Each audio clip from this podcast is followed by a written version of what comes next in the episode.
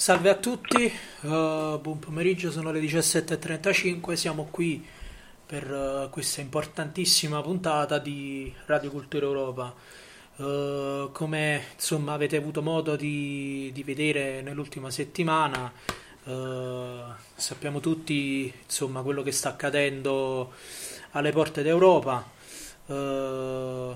e quindi abbiamo comunque ritenuto necessario fare questa puntata eh, con l'intervento di vari ospiti, eh, Gabriele e Carlo Manna di Nolfi, Marco Scatarsi, Piero Puschiavo e Stefano Pavesi. Io direi comunque di ricordare innanzitutto quelli che, quelli che sono i nostri riferimenti. Sì, se qualcuno dovesse avere delle domande da porre ai nostri ospiti di oggi può farlo tranquillamente tramite il numero di WhatsApp 324 953 9564, ripeto 324 953 9564 oppure mandando un messaggio alle, diciamo, alle pagine di Cultura Europa sui principali social network, quindi magari Facebook, Instagram e Twitter. Uh, intanto prima di fare una breve introduzione all'argomento di oggi, uh, do il benvenuto a quelli che sono gli ospiti che sono già qui con noi. Abbiamo Gabriele Dinolfi. Ciao Gabriele. Uh, Mar- eh, Marco Schetarzi, Piero Buschiavo e Stefano Pavesi. Benvenuti a tutti. Salve. Ciao. Perfetto, allora, allora io direi di cominciare comunque con quella che è un'introduzione della situazione ucraina, di quanto sta accadendo non nell'ultima settimana, ma una situazione ormai che si protrae da otto anni. Sì, perché praticamente dal, 2000, dal 2014, eh, quando sappiamo ci sono stati tutta una serie di... Uh, di, di, cambiamenti all'interno del, del paese, uh, sia da un punto di vista politico uh, istituzionale che poi anche in alcune, in alcune zone che oggi sono, sono, note come le repubbliche, queste repubbliche popolari del Lugansk e del Donetsk, che hanno dichiarato in pratica l'indipendenza dal, dall'Ucraina ehm, eh. chiedendo anzi alla, alla Russia insomma, di, di, essere, di, essere, inglobate all'interno della federazione. Nel frattempo, in quegli stessi giorni ci sono stati eh, come diciamo, dei cambiamenti anche dal, dal, punto di vista delle istituzioni, ci sono stati i famosi giorni di Piazza Maidan con le rivolte eh, che, che, ci sono state, eh, che ci sono state a, a Kiev. Eh, chiaramente si è arrivati a questa, questa situazione con l'invasione, eh, il tentativo di invasione della, da parte della Russia nei confronti della, dell'Ucraina uh, quasi, quasi, una settimana fa, praticamente 5 certo. giorni fa all'incirca, uh, dopo un'escalation uh, che, che, si è, che, si è, avuta proprio nel, nell'ultimo mese in qualche, in qualche modo. quello che è interessante constatare è che um, già dal 2014 c'erano state effettivamente tutta una serie di, di cambi di, di equilibri, non soltanto come, come sostengono alcuni, diciamo in favore, se vogliamo, del, uh, della, della, Nato, del, del, blocco occidentale, mettiamola in questi termini, ma anche in realtà uh, nei confronti della Federazione russa, perché non dimentichiamo uh, che fino a quel momento la Russia aveva sempre comunque mantenuto una serie di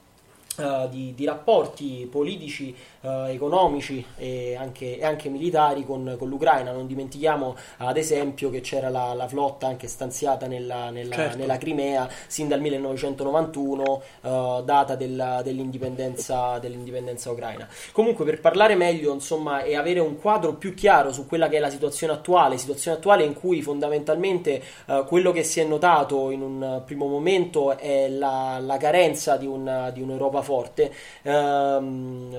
diciamo che lascerei la parola a Gabriele Dinolfi che sicuramente saprà darci delle, delle indicazioni più, più precise.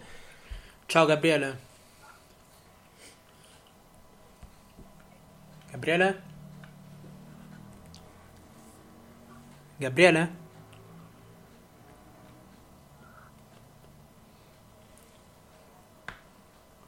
Abbiamo qualche problema a sentire Gabriele? Ciao, mi sentite bene? Perfetto, ti sentiamo. Sì. Eccoti, eccoti. Aspetta, che spengo, aspetta che spengo il, il, il, il, collegamento perché potrebbe fare eh, riverbero. Ok, l'ho spento. Eh, mi sentite bene? Sì, certo. benissimo. Perfetto. Allora, cominciamo con spiegare che quando uno dice in Russia e in America non è che fa l'equidistante, perché la terza posizione non è eh, l'ignavia eh, del tentativo di fare le mediazioni e eh, di vivere in pace. La terza posizione è centralità e sintesi ed è equilibrio ma sulla centralità e sulla sintesi. L'equidistanza è tra ignavi. Non ci può essere equidistanza per Russia e Ucraina e non ci può essere equidistanza per Russia e Stati Uniti, per due motivi completamente diversi. Allora, eh, innanzitutto la storia eh, che porta una eh, che, che, diciamo che dà in sé una serie di esempi eh, anche recenti di scelte di campo,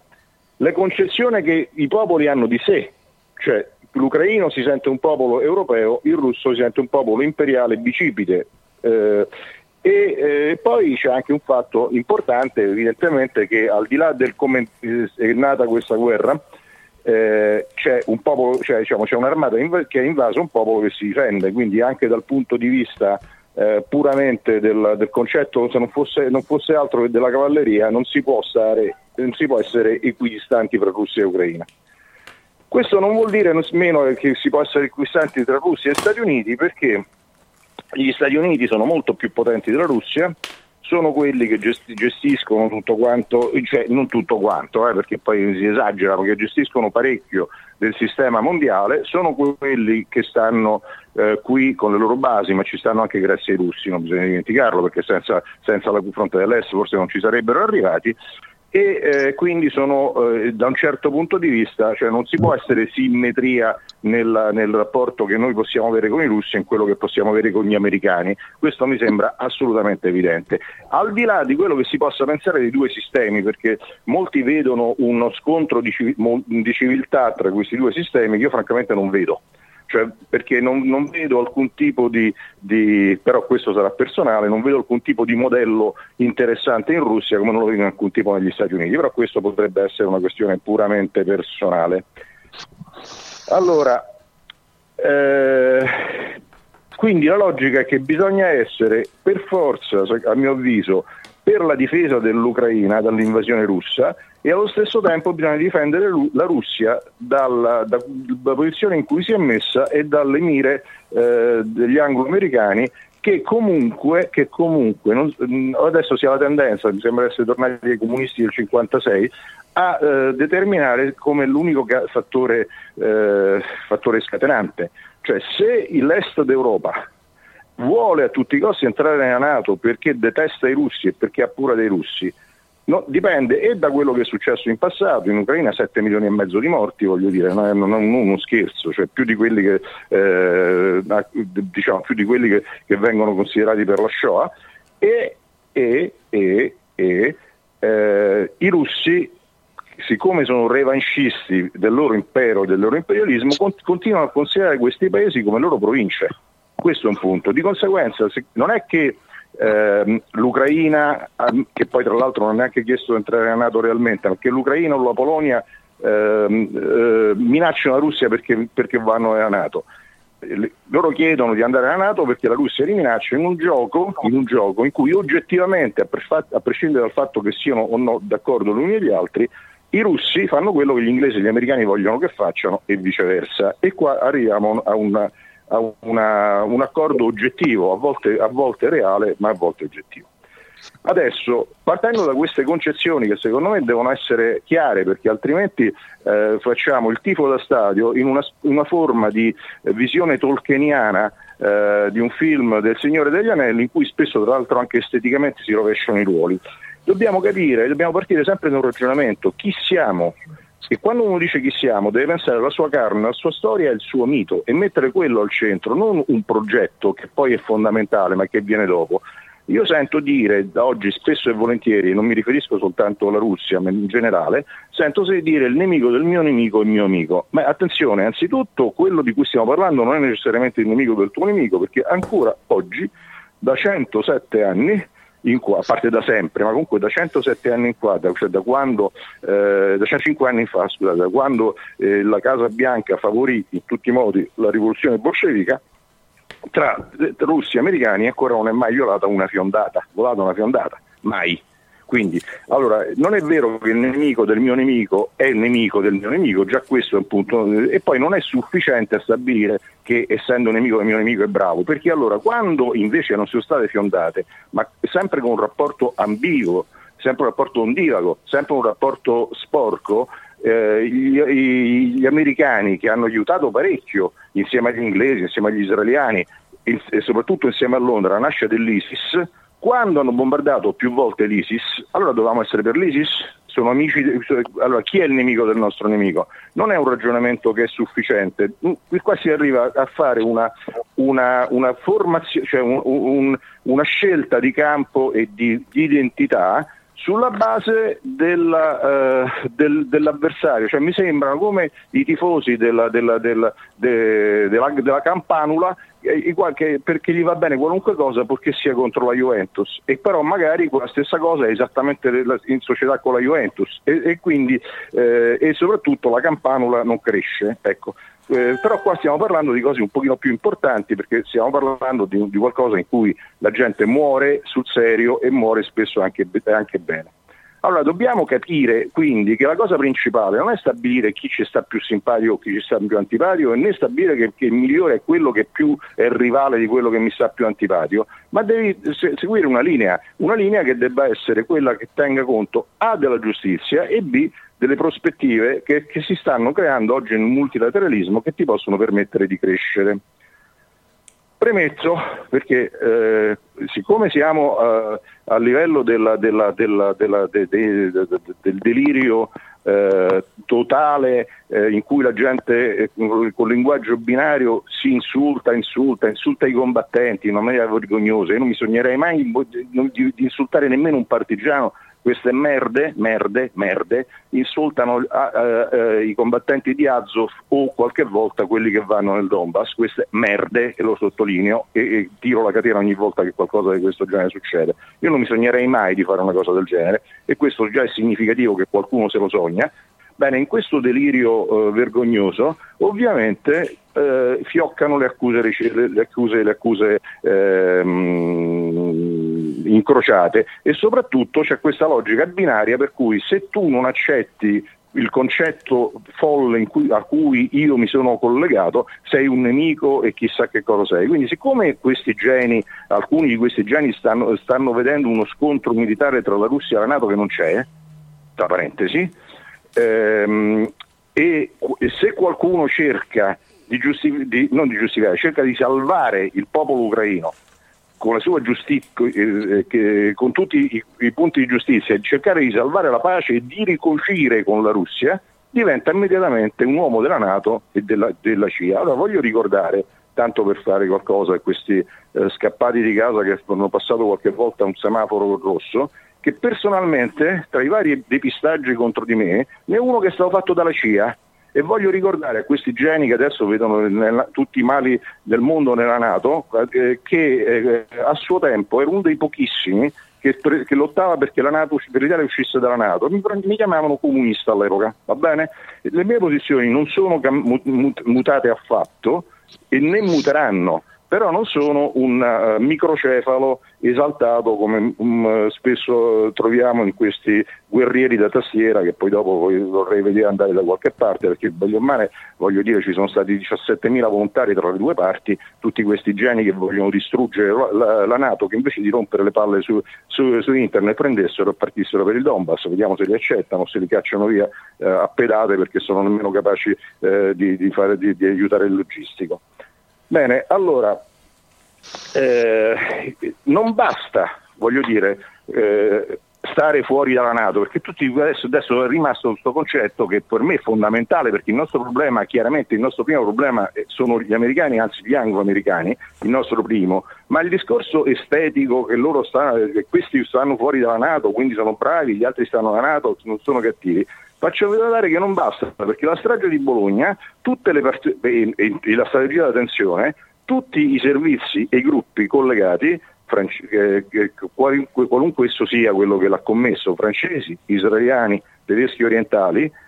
erano fuori dalla Nato. Cioè non è che quindi se sei fuori dalla Nato sei bravo, cioè, non basta essere fuori Nato per essere bravi, questo, questo, questo ribaltamento del, del, del concetto è, è, è, qualcosa di assolutamente stupido. Ma non solo non basta, ma allora faccio un esempio, eh, se gli ucraini vogliono la loro eh, eh, integrità territoriale e non sono neanche entrati nella Nato, e non sono neanche entrati nella Nato, tra l'altro eh, i, i, vari paesi membri della Nato non ci li vogliono, va bene? Beh, se gli ucraini vogliono entrare nella Nato sono colpevoli e quindi possono essere invasi dai russi.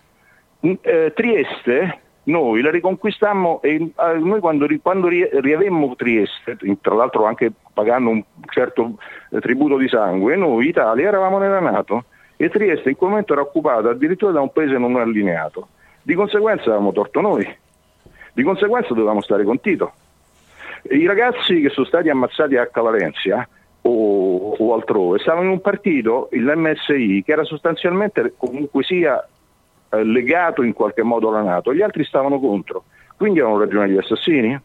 Allora, vediamo di, essere, di ragionare. Uno non è che eh, se, se, se, se, sei un, un, un, mentecatto, sei un mentecatto. Se non sei un mentecatto, devi ragionare e cercare di tenere tutti i, i criteri come quali debbano essere senza perderli, perché qua non si tratta che quindi devi cominciare a fare l'atlantista e attaccare la Russia, bisogna fare tutt'altra cosa. Allora, che cosa accade di già? Capiamo che cosa succede. Eh, quello che succede in questo momento è difficile da giustificare in qualche maniera. Gli analisti di ben tre eh, eh, intelligence diverse schierate diversamente, Italia, India e Cina, Italia, India e Cina, quindi con posizioni completamente diverse, hanno anticipato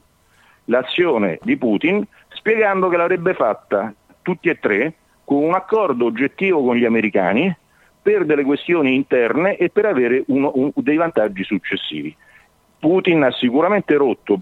ma non è, non, non è una questione di insulto perché ognuno fa gli interessi suoi e ha ritenuto che fossero i suoi, ma ha sicuramente rotto la dinamica della, della, di Parigi, Berlino, Mosca, l'ha ridotta lui prima di, de, che ci fosse la guerra e infatti ha, fatto, ha, de, ha, declinato le proposte fatte dai francesi e dai tedeschi che, molto più, erano, che erano molto più buone, molto più accettabili di quelle che dovrà forse accettare in futuro.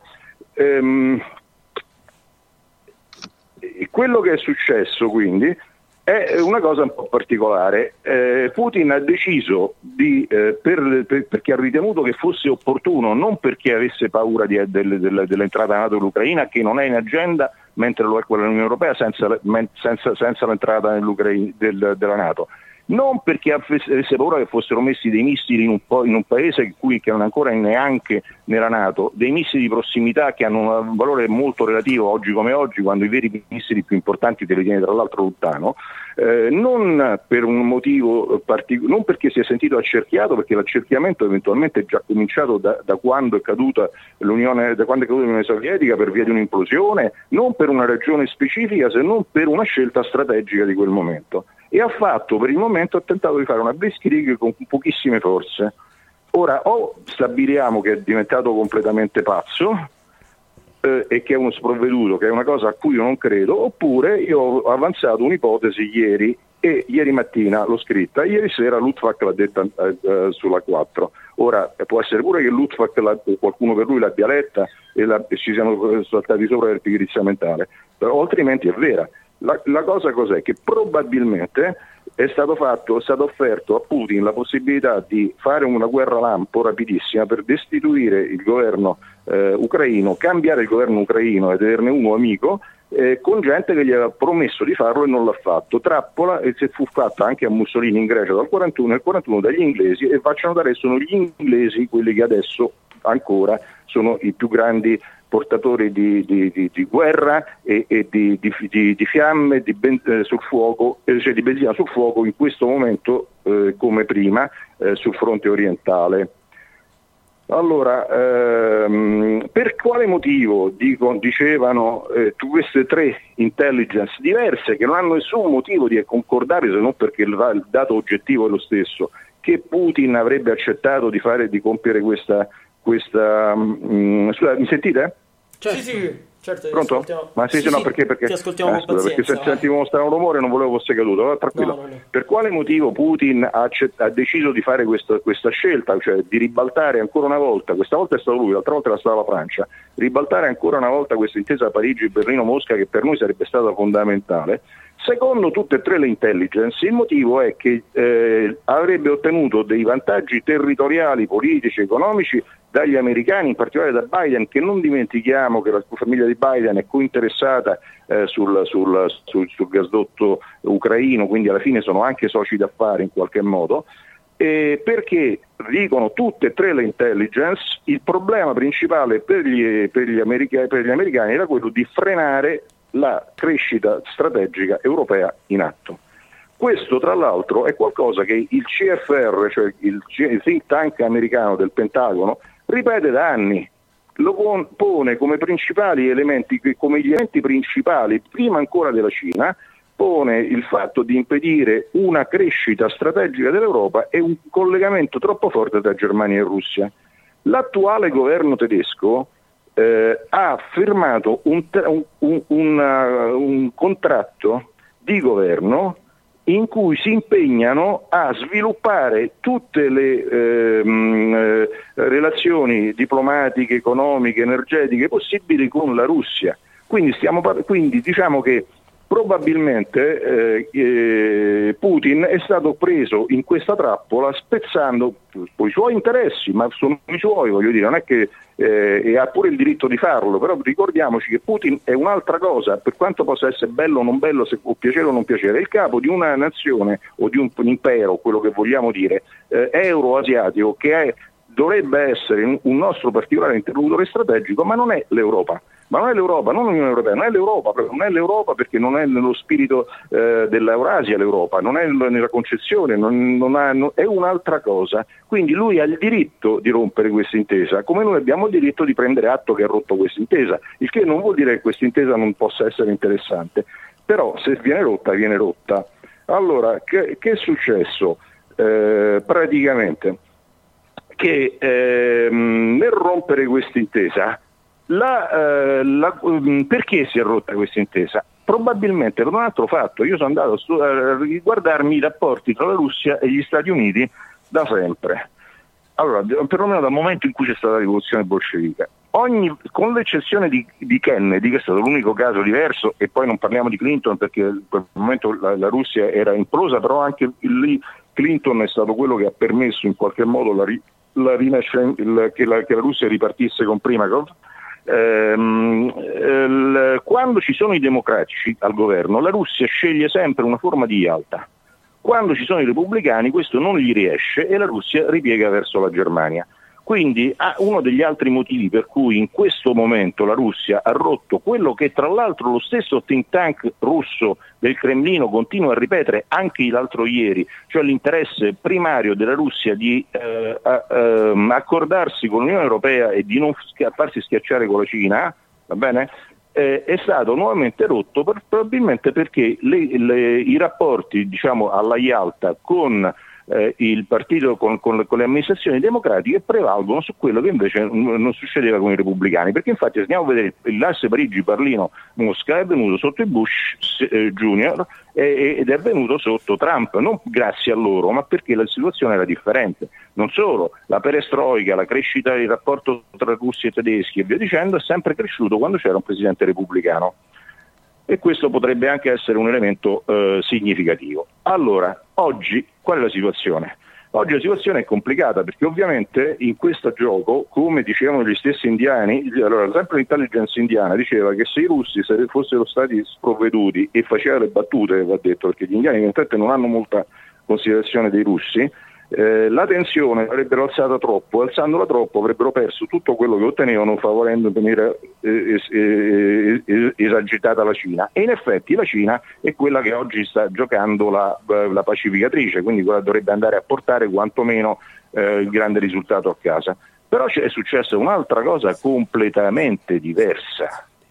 Allora, ehm, la cosa completamente diversa è che l'Unione Europea a sorpresa ha, eh, de- ha, fat- ha fatto un ragionamento, noi armiamo l'Ucraina al di fuori della Nato e ci poniamo come paceri. È un fatto, è un fatto rivoluzionario perché allora, innanzitutto perché capisco che i mentecatti, gli idioti, i tifosi, eh, gli incapaci eh, eh, vedono questo come una cosa ignobile perché loro non avrebbero armato l'Ucraina, perché loro poi non gli frega niente che muoiano uomini, donne e bambine che combattono per una, per, un, per, un, per una, nazione, per una sovranità e per una storia, perché geopoliticamente probabilmente hanno torto, hanno torto probabilmente hanno torto anche i, quelli dei ragazzi di Buda del 56, perché, no, non perché semplicemente non c'è una falce martello, come probabilmente hanno torto quelli di Assad, come probabilmente hanno torto gli iracheni, perché a questo punto uno può scegliere se uno non ragiona il suo torto, ma a parte questo piccolo dettaglio, il, la, la, il, il fatto di dare armi fuori dalla Nato è una mossa rivoluzionaria perché a parte che si vis in parabellum, ma questo significa che può porre ancora una volta, malgrado, malgrado quello che a mio avviso è stato un grande errore di Putin, malgrado il fatto che non è stata più accolta la, non, è stata, non, è stata, accettata la proposta pacificatrice dell'Unione Europea, perché fu, che tra l'altro fu la Germania a pacificare a suo tempo eh, quello che è successo nel Donbass, Bene, l'Unione Europea torna a essere la possi- la capace di pacificare, perché la proposta tedesca di 14 giorni fa, che è stata rifiutata, era una proposta fantastica, perché permetteva non soltanto assicurava, cosa che comunque era già data per scontato, la non adesione della, dell'Ucraina alla Nato, cosa che oggi diventa già più difficile perché gli ucraini possono rispondere di picche, ma eh, proponeva addirittura una, una sorta di eh, doppia nazionalità per, tutti, per, tutte le repubbliche mh, eh, separatiste, quindi qualcosa che all'epoca in cambio della pace forse gli ucraini avrebbero accettato, che oggi in questo momento loro stanno psicologicamente vincendo la guerra, non accetterebbero.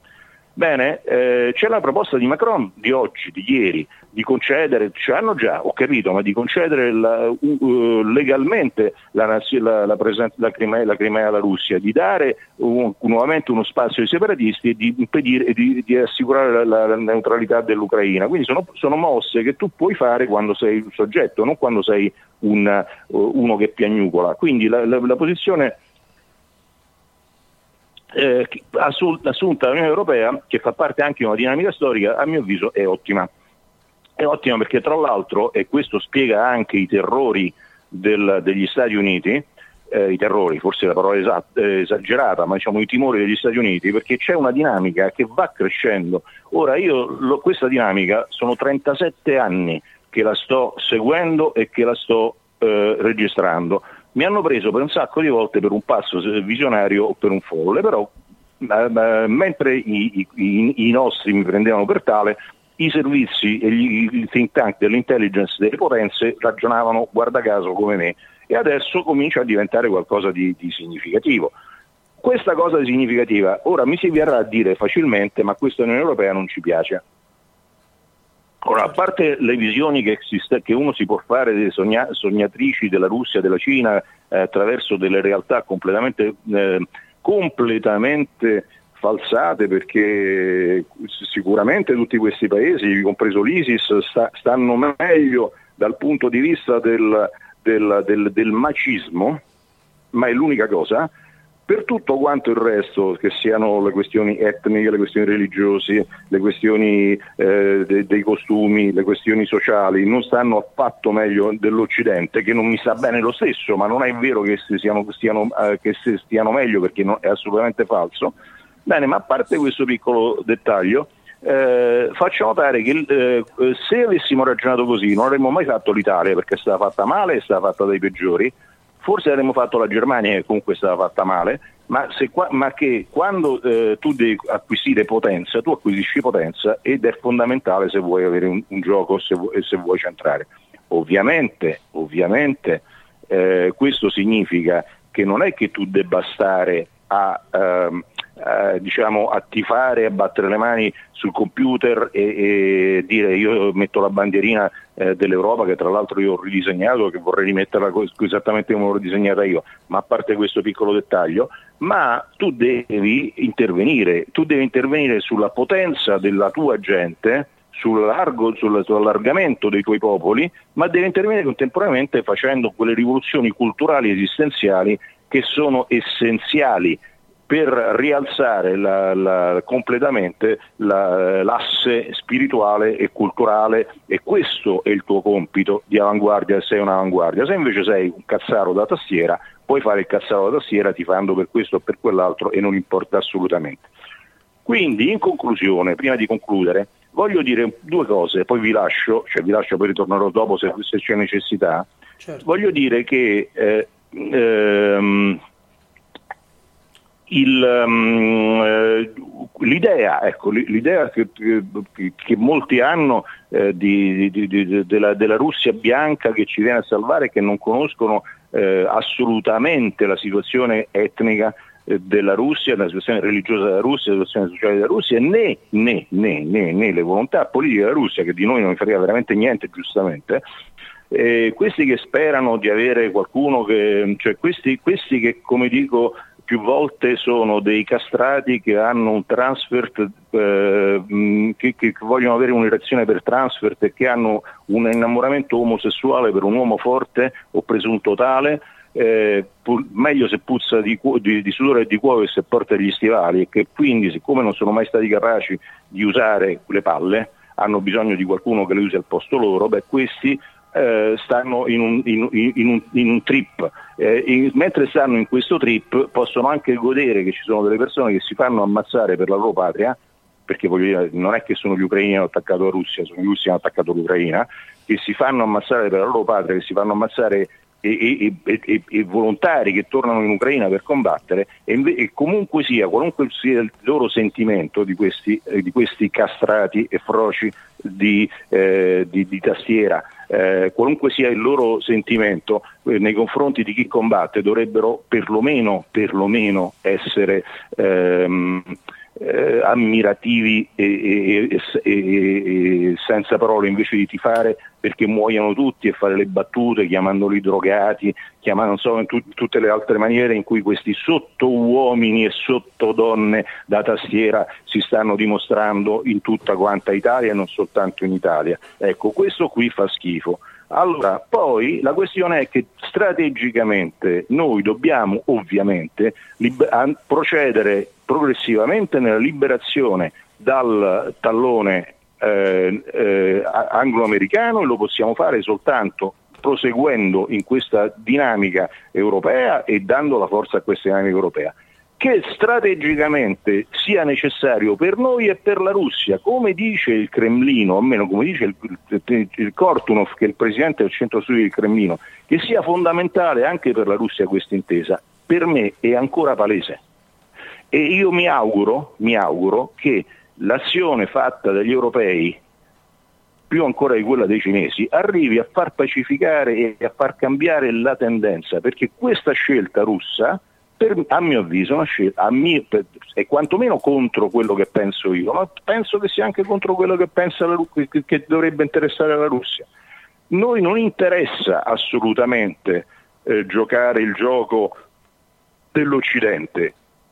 ma non capisco perché la Russia interessi che noi lo si giochi. Il concetto, tra l'altro, siccome eh, il sistema multipolare oramai è, è anche a vari piani, cioè non solo sono tutti intrecciati, basti pensare alla Turchia che è contemporaneamente amica e nemica, alleata e rivale della Russia e della Cina e dell'Europa un po' dappertutto, quindi eh, tutto quanto è molto complesso. Bene, eh, in una forma, eh, in una forma eh, immaginifica stiamo, si sta in questo momento realizzando una specie di doppia Ialta, una Ialta eh,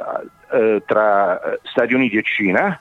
che era la Yalta Major, e una Yalta Minor guidata secondo, probabilmente dagli inglesi, che è quella tra l'Europa e la Russia. Bene, eh, la Yalta, attenzione, può anche andare bene perché la Yalta è andata benissimo a Russia e agli Stati Uniti, quindi potremmo anche, eh, ten- perché poi non si sparano fra di loro, con Yalta non te combatti, quindi una Yalta tra, tra, l'Europa e gli Stati Uniti potrebbe anche permettere di diventare più forte sia tra l'Europa e la Russia, potrebbe anche permettere di diventare l'Europa più forte e la Russia più forte. Mi sta bene anche quella, però io preferirei, preferirei, preferirei assolutamente tornare al discorso che quello che si basava sul, sul, sul, um, ehm, diciamo sul, sulla, sull'intesa Parigi-Berlino-Mosca, soltanto che per, per, per, fare una società devono essere d'accordo tutti i soci. Allora, se a un certo punto, a suo tempo fu tradita quando ci fu il putsch politico in Francia e venne messo l'antifrancese Sarkozy alla testa della Francia che distrusse la Francia, fu fu il, a quel momento il, il, l'intesa fu la Francia che la tradì. Adesso si è ricostruita, in questo momento la tradita la Russia. Ora, nostre, i nostri interessi sono, tutta, sono, sono, che in qualche modo, perché poi la Russia è, è, è, anche complessa e anche, c'è anche un rapporto di fraternità, poi alla fine eh, tra, tra, ucraini e russi, almeno tra alcuni ucraini e alcuni russi, ehm, il nostro interesse ovviamente è la pace ed è l'intesa. Però attenzione, la pace e l'intesa nella giustizia, la pace, pace e l'intesa nella nostra centralità, la pace e l'intesa nell'amore e nella difesa de, de, di un popolo fratello che in questo momento è aggredito e non ci sono possibilità di negarlo, la pace e l'intesa senza equidistanze, senza equidistanze tra la Russia e l'Ucraina, senza equidistanze tra la Russia e gli Stati Uniti e con centralità.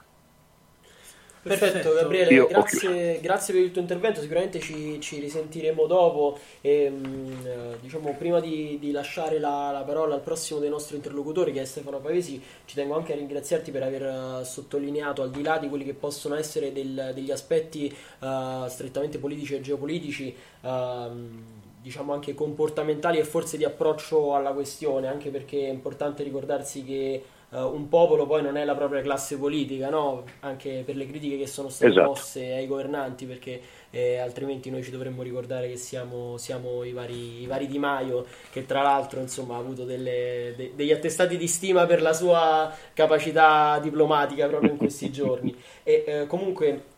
al di là di tutto, va anche detto che ad esempio Zelensky combatterà forse anche per, per salvarsi la pelle, però insomma un, un presidente che, che scende, che scende in strada di fianco al suo popolo non è cosa da, da tutti, sicuramente è superiore a quello che, che avremmo noi. eh. Quindi eh, questo non è da sottovalutare. E poi non ci dimentichiamo che gli ucraini di mezzo mondo stanno tornando in Ucraina, sia che facessero i muratori eh, in qualche paese, sia che facessero i pugili milionari Certo. e quindi avessero delle certezze e delle sicurezze che potevano eh, lasciarle, diciamo, potevano tranquillamente dire non è più un mio problema. Invece eh, questo comunque qualcosa vuol dire, forse è una questione di, di legame eh, di sangue e di suolo, no? Quindi al di là del- degli- delle frasi fatte. Comunque grazie mille Gabriele, ci, ci risentiamo dopo. breve. Perfetto, allora andiamo avanti con eh, il, il nostro prossimo, il nostro prossimo ospite. Siamo qui con eh, Stefano Pavesi, eh, relatore di, eh, per, di Verticale. Eh, ricordiamo comunque il responsabile di Una voce nel silenzio. Ciao Stefano.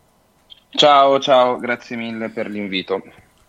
Stefano, eh, allora, innanzitutto partendo da eh, cosa, comunque, cosa puoi dirci partendo da, da quelle che sono comunque le posizioni di, di Gabriele sulla questione Allora, intanto, intanto volevo ringraziare anch'io Gabriele per eh, l'analisi che anche se ovviamente magari non condivisa in tutti i punti, però è sempre molto interessante ascoltarlo e confrontarsi con lui. Eh,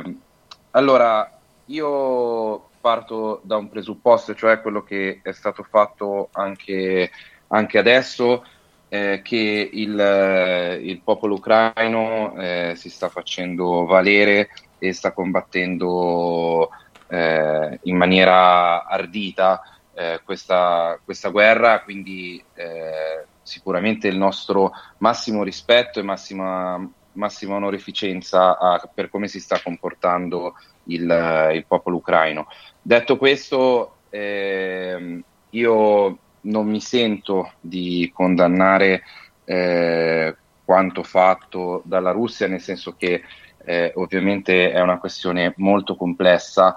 e eh, da- dal mio punto di vista non, non possiamo considerare totalmente Europa l'Ucraina. Quindi ci sono mh, situazioni molto difficili e molto complicate, però io vorrei ehm, soffermarmi su quello che è un po' eh, il tema di, di questo incontro, e cioè la, la questione dell'Europa. Eh, abbiamo detto appunto che eh, l'Europa dovrebbe tornare a fare l'Europa. Ovviamente nessuno di noi auspica a- ad un'invasione, tra virgolette, della Russia in Europa perché sarebbe andare contro la nostra storia, contro la nostra cultura. Eh, ciò che magari molti, molti di noi ehm, abbiamo visto, abbiamo sentito che sono vicini a- alla Russia anche in questo momento, secondo me più che altro, oltre a quello che diceva Gabriele, cioè su- sulla questione della Nato, che però eh, il nemico del mio nemico è mio amico, però eh, come diceva lui è una, una questione troppo riduttiva, eh, nella Russia si può vedere certamente una vicinanza eh, ideologica sotto certi temi, quindi eh, se in Europa siamo attaccati per esempio dall'ideologia gender, eh, in Russia questa cosa al momento non, non avviene e eh, un attaccamento ovviamente alla loro storia, alla loro tradizione, che non è la nostra, ripetiamolo, questo eh, è innegabile. Quindi diciamo che eh, la questione è, è molto, molto difficile per l'Europa perché eh, la prima cosa che dovrebbe fare l'Europa è tornare ad essere il, il centro della politica internazionale, cosa che purtroppo non sta facendo, ma non sta facendo perché i nostri politici non, non ne sono in grado, cioè a partire da quelli italiani ovviamente, eh, non, secondo me non ne sono in grado.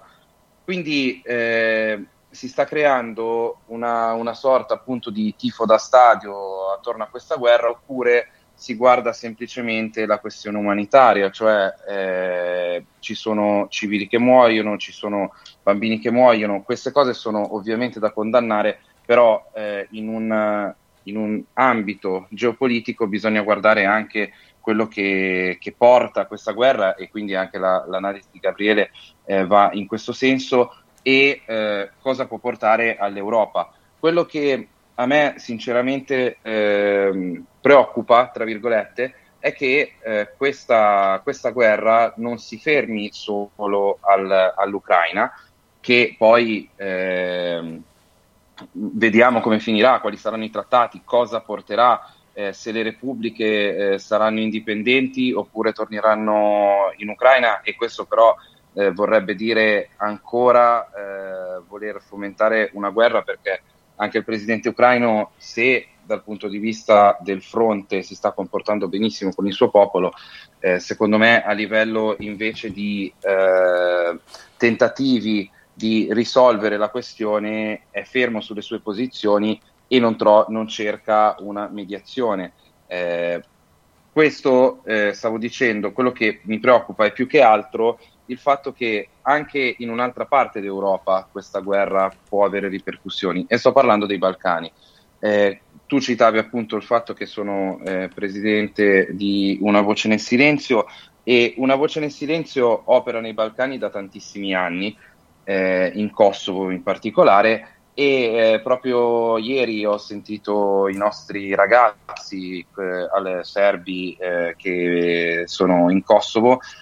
che eh, sono molto preoccupati da quello che sta accadendo in Ucraina perché eh, dicono che se, se eh, la, la, questione si sposta anche verso i Balcani, loro eh, sarebbero in estrema difficoltà perché ovviamente considerate che eh, il Kosovo non è come l'Ucraina. Stefano, dove, tra l'altro, eh, scusa se ti interrompo, è sì. notizia di questi giorni che il Kosovo ha fatto richiesta di entrare nella Nato, mi sbaglio? Esatto, esatto, certo. esatto. Quindi anche questo potrebbe essere l'ennesimo pretesto per o la Serbia che eh, attacca il Kosovo con le stesse motivazioni o quantomeno eh, apparenti per cui la, la, Russia ha attaccato l'Ucraina, oppure eh, che l'Albania, eh, vista la situazione, provi a fomentare i suoi in Kosovo per eh, f- far finire qualsi, qualsiasi tipo di, ehm, di,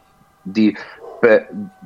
che i serbi vogliano, vogliano provare a riprenderselo. Eh, però cosa succede? Che il Kosovo non è come eh, la, l'Ucraina, stavo dicendo che eh, l'Ucraina è, è, oggi una nazione con una sua popolazione, il Kosovo per il 90% ormai è albanese musulmano, quindi significa che eh, i, i, ragazzi che vivono e le famiglie che vivono nelle enclavi eh, si ritroverebbero da sole a combattere questa battaglia perché eh, anche i serbi ci metterebbero del tempo e farebbero fatica ad arrivare all'interno delle enclavi. Quindi questa, questa guerra Russia-Ucraina eh, porta molti risvolti e risvolti appunto anche ancora più vicini a noi perché ci sono i Balcani. Eh, poi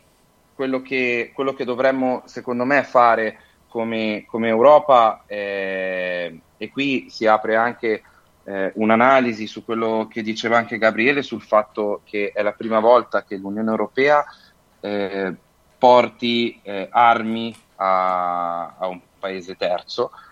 E questo eh, fa, fa, riaprire quel dibattito famoso su, sull'esercito europeo perché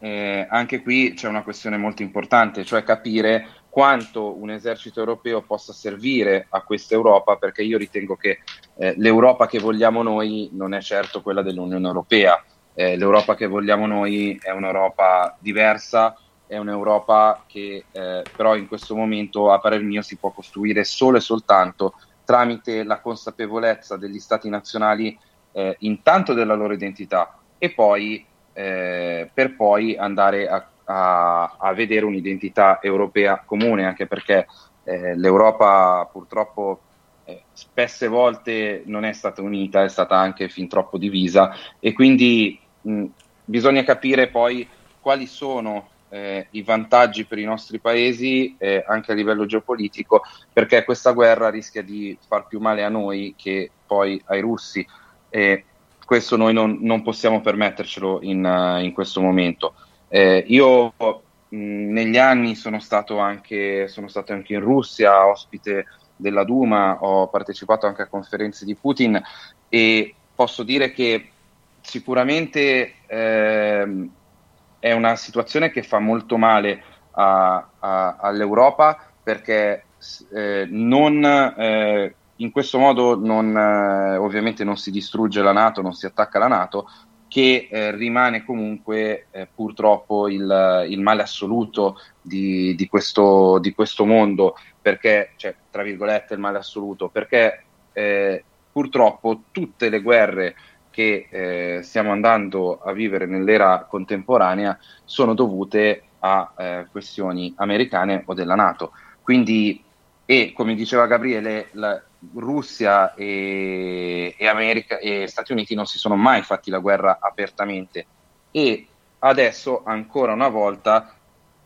chi eh, alla fine eh, ne paga le conseguenze sono gli europei, perché questa guerra è ancora in territorio europeo, non è in territorio russo o, eh, o in territorio mh, americano, è in una parte di quello che eh, può essere considerato Europa. Come dicevo, io non, mh, non vedo tutta l'Ucraina Europa, per me una parte è anche Asia, però eh, comunque la guerra è, è, a casa nostra. Quindi bisogna, bisogna un attimo capire quali possano essere le dinamiche eh, che per riuscire a trovare una pace eh, che sia innanzitutto continuativa e che vada anche a vantaggio nostro, perché noi abbiamo sempre fatto i, i servi di qualcuno e mai siamo, siamo riusciti a essere eh, in questi ultimi anni protagonisti di qualcosa, vedi la guerra in Siria, eh, ma anche la stessa guerra nei Balcani, poi alla fine eh, noi ci siamo, ci siamo messi a, a, bombardare Belgrado noi italiani senza pensare alle, alle, conseguenze. Quindi credo sia importante che eh, l'Europa faccia la sua parte e che però l'Europa venga, venga ricostruita e per ricostruirla bisogna partire da, dalla cittadinanza e anche eh, dai politici che purtroppo, purtroppo non riescono a fare il loro ruolo, secondo me perché molti in, incompetenti. Concludo eh, dicendo che appunto eh, questa guerra dovrà, sicur- porterà sicuramente a, a, un cambiamento in, uh, in questo mondo. Eh, bisogna essere appunto protagonisti. Eh, adesso ci siamo dimenticati eh, l'esistenza del Covid perché è arrivata la guerra, eh, io dico meno male perché non se ne poteva più, eh, cioè non che sia arrivata la guerra, meno male ovviamente, eh, però adesso bisogna essere veramente protagonisti come Europa e ripeto, eh, la mia posizione è quella di guardare eh, con, eh, di buon occhio eh, la Russia, non condannare ovviamente l'Ucraina, eh, ma non farci invadere più da nessuno. Quindi eh, riprendere la nostra posizione di Italia all'interno dell'Europa e di Europa all'interno del mondo. Grazie mille. Perfetto, Stefano. Uh, noi ti ringraziamo per, uh, per il tuo prezioso intervento. Uh, chiaramente offre molti spunti di riflessione, anche se comunque ci sta un, giusto un punto su cui non ci troviamo d'accordo il fatto di uh, comunque considerare l'Ucraina come uh, se non facesse uh, tu come hai detto parte de, non facesse parte dell'Europa ma facesse parte anche dell'Asia perché comunque la, posizione, la nostra posizione è che comunque l'Ucraina è una nazione importante della storia europea, e, ma comunque ci sarebbe da questo punto di vista uh, si dovrebbe comunque fare anche una discussione che affonda soprattutto nella storia e andremo anche fuori tema, però comunque grazie per, uh, per il tuo prezioso intervento. Grazie a voi, grazie. Speriamo di averti con noi anche, diciamo, magari nelle, in prossime occasioni per, per discutere e dibattere di, di, di, altri temi. Giustamente hai citato ad esempio il, il Kosovo, è un'altra, un'altra spigolosa questione, certo. tra l'altro frutto di una, delle, di una risoluzione ONU, gli interessi che, eh, che, sono entrati in gioco quando, quando si decise insomma, di, uh, di creare quella zona di confine, quindi magari potremmo approfondirla in qualche episodio futuro. Perfetto. Certo, molto volentieri. Grazie Perfetto. mille. Grazie Stefano. Grazie, Stefano. Io direi allora a questo punto di andare col, col nostro col terzo ospite. Siamo, uh, ci sei Marco? Marco? Allora a questo punto uh, andiamo sì, con una breve andare... pausa musicale. Eh, certo. cerchiamo di riprendere. Mi sentite? Ah, ecco ah eccoci. Ciao Marco. Ciao Marco. Sì, sì. Ciao, non riuscivo ad attivare il microfono. Buonasera. Ah, perfetto. Senti Marco, allora, comunque abbiamo visto che il, il dibattito offre numerosi spunti e riflessioni. Tu comunque cosa ci puoi dire su al, cosa ci puoi dire al riguardo sulla questione? Beh, allora ho ascoltato un po' a spizzichi e bocconi chi è intervenuto prima di me, Gabriele e Stefano, perché nel frattempo stavo facendo anche un altro intervento e quindi mi scuso se magari ripeterò qualcosa che è già stato detto, se eh, eh, mi, mi, sovrapporrò a chi ha parlato prima di me. Anzitutto vi ringrazio per l'invito e anche per eh, la volontà di aver creato questo momento che eh, ritengo essere fondamentale per approfondire un fatto che sta avvenendo in queste ore, che ha una storia lunga che in qualche modo è inserito in un contesto culturale, politico e geopolitico complesso. E questa, questo momento di dibattito e di riflessione in qualche modo ci dà anche un po' ossigeno perché sono francamente nauseato da eh, quello che sto leggendo su, su, sui social network, quello che sto ascoltando da varie fonti, eh, questo tifo sguaiato dall'una e dall'altra parte che sostanzialmente non prende in considerazione le ragioni profonde, che non analizza, che si schiera eh, in maniera infantile spesso e anche a dispetto e con poco rispetto di chi sta combattendo e morendo sul campo. Eh, nel 2017, assieme ad altre eh, persone, ho avuto modo di curare e di scrivere eh, forse il primo libro, uno dei primi libri che affrontavano la questione del Donbass in Italia. Bene o male, il contesto che abbiamo analizzato all'epoca e che in qualche modo eh, ci porta fino ad oggi è nell'analisi generale ancora sostanzialmente valido, anche se l'offensiva russa di questi giorni va ben oltre, perché chiaramente non eh, riguarda solo le repubbliche popolari del Donbass, ma si spinge chiaramente molto più in là e quindi diventa un qualcosa d'altro che oltrepassa la questione eh, delle due repubbliche, peraltro mh, recentemente anche riconosciute da Mosca. Ci sono degli elementi, anzitutto partendo diciamo, dal titolo della conferenza di oggi, dell'appuntamento radiofonico di oggi, eh, di questa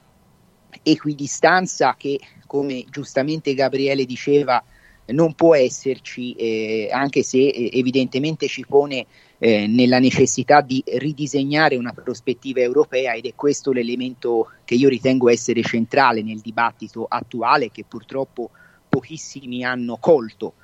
eh, e magari ci tornerò alla fine del mio intervento, ma eh, noi abbiamo smesso di vivere da europei e di pensare da europei. E quindi qualunque cosa accada nel mondo la leggiamo con gli occhi degli altri, eh, che in questo caso sono gli occhi degli americani o dei russi. E quindi dimentichiamo che in ogni caso rappresentiamo eh, un, un, un, insieme di popoli che eh, la storia l'hanno fatta, che abbiamo in ogni caso, malgrado eh, delle istituzioni che non ci rappresentano, che magari non hanno una centralità o che non svolgono un ruolo politico per come noi lo vorremmo, ma abbiamo una centralità in questo caso geografica, un domani magari anche politica e geopolitica e questo è anzitutto uno degli elementi del dibattito che deve essere reintrodotto quantomeno in un certo ambiente, in una certa area affinché eh, le questioni vengano lette con attenzione ma anche nell'interesse dell'Europa appunto. Dicevo, non, non, possiamo, almeno io non posso considerare in questa vicenda Stati Uniti e, o per così dire l'Occidente eh, e la Russia sullo stesso piano perché molti di questi eh, fatti, molti degli eventi che ci portano a questo momento, sebbene io non condivida totalmente l'idea di una Russia assediata a 360 gradi perché evidentemente non è uno scenario realistico, però diciamo nell'escalation che ci porta fino a qui ci sono effettivamente molti eventi che devono essere ricordati anche solo per sommi capi, anzitutto le ingerenze che sono state compiute dall'Occidente in Ucraina a più riprese, eh, fin dagli anni 60, fin da quando ancora era abbastanza in salute l'Unione Sovietica, gli studi della CIA si preoccupavano già all'epoca di identificare nel nazionalismo una delle linee di faglia per scardinare l'Unione Sovietica. Eh, passiamo ovviamente alla guerra nei Balcani, alla destabilizzazione della Jugoslavia e poi ovviamente alla guerra eh, in Serbia eh, con la creazione più o meno forzata di un enclave a trazione islamista che oggi rappresenta uno dei più importanti serbatoi di reclutamento eh, dell'estremismo salafita e wahhabita, mettendo anche in connessione quelle zone con l'Arabia Saudita affinché arrivassero finanziamenti, affinché le ONG occidentali e saudite al tempo stesso foraggiassero eh, quegli elementi. Passiamo alla Cecenia, dove c'è eh, diciamo, un'opera in questo senso anche lì di radicalizzazione, di destabilizzazione, di creazione di vere e proprie arterie del narcotraffico internazionale. Passiamo poi agli anni 2000 dove la, la Nato in qualche modo eh, ingloba Estonia, Lettonia, Lituania, Slovenia, Slovacchia, Romania, Bulgaria, fino ad arrivare alla guerra in Afghanistan, eh, poi le, le, varie rivoluzioni colorate che hanno in qualche modo eh, contribuito a creare caos in quelle zone, quindi la rivoluzione delle rose in Georgia con il conflitto che ne seguì la rivoluzione dei tulipani in Kirghizistan, eh, dal 2004 in poi la destabilizzazione anche pianificata dell'Ucraina e quindi eh, il foraggiamento alla logica oligarchica eh, che in qualche modo ha contribuito poi eh, alla, a, ai disordini di Euromaidan con l'addestramento dei cecchini che sparano sulla folla e poi ovviamente tutto quello che è successo in Crimea, nel Donbass e in tutte quelle zone. Tutto questo fa parte di una storia che non deve vederci eh, necessariamente sbilanciati, ma che eh, in qualche modo deve essere anche registrata e ricordata perché ci sono delle ingerenze di certe consorterie occidentali, americana e inglese, su tutte che hanno evidentemente delle responsabilità pesantissime in tutto questo. C'è una chiave di lettura però che a moltissimi sfugge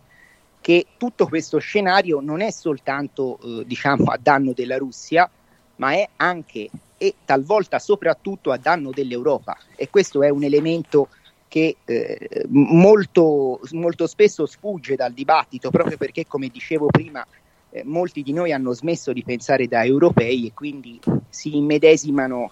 nelle potenze perché credono di non averne più una e a tratti, per carità, eh, immaginarsi le, l'Unione Europea come una potenza sullo scacchiere internazionale, capisco che non sia fattibile molto spesso, ma eh, questo porta anche taluni eh, diciamo, a identificarsi troppo negli interessi degli altri, dimenticando che poi gli, gli altri fanno i propri interessi e che gli interessi degli altri eh, qualche volta collimano anche con i nostri. In queste ore noi assistiamo sostanzialmente all'inasprimento di una situazione che aveva già dato dei segnali in Bielorussia nei mesi scorsi, eh, che si è complicata, un'offensiva eh, che qualcuno aveva captato, ma che comunque in generale, almeno mediaticamente, è sembrata improvvisa, che si è, sembrerebbe essersi impantanata. E vedo in queste ore anche eh, diciamo una, eh,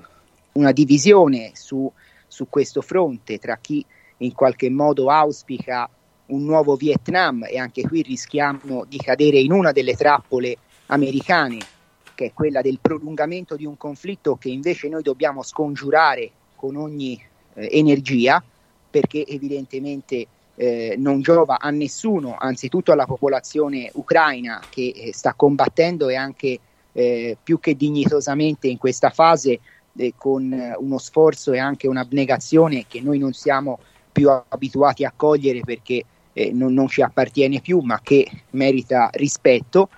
E poi ovviamente eh, tutto ciò che in qualche modo si sta abbattendo anche sulla nostra economia. Eh, non dimentichiamo che la Russia evidentemente si era preparata a ricevere delle sanzioni. È inimmaginabile pensare che Putin abbia eh, aperto un'offensiva di questa portata senza immaginare che eh, le consorterie occidentali e globali lo avessero sanzionato. Quindi evidentemente è preparato, anche se in difficoltà, a subire delle conseguenze. L'Europa per adesso è l'unico elemento che sta eh, subendo eh, diciamo delle ripercussioni negative in questo senso. È un altro elemento di riflessione che a molti sfugge. E, mi dicevate? Sì, sì, Marco, scusa se il disturbo. Uh, ci arriva comunque una domanda da un, ascol- da un, un nostro ascoltatore. Uh, secondo, uh, secondo, costui, insomma, parlare in questo modo crea delle tifoserie e quindi mh, non è che l'equidistanza è culturale e non, non è nella guerra. Come la vedi su questo punto? No, non ho capito la domanda. Allora, non ho sentito la domanda. Ci dice comunque che, uh, come tutta la narrazione, crea comunque inevitabilmente delle tifoserie e secondo il nostro uh, ascoltatore uh, l'equidistanza è, è, culturale. Come la vedi su questo punto?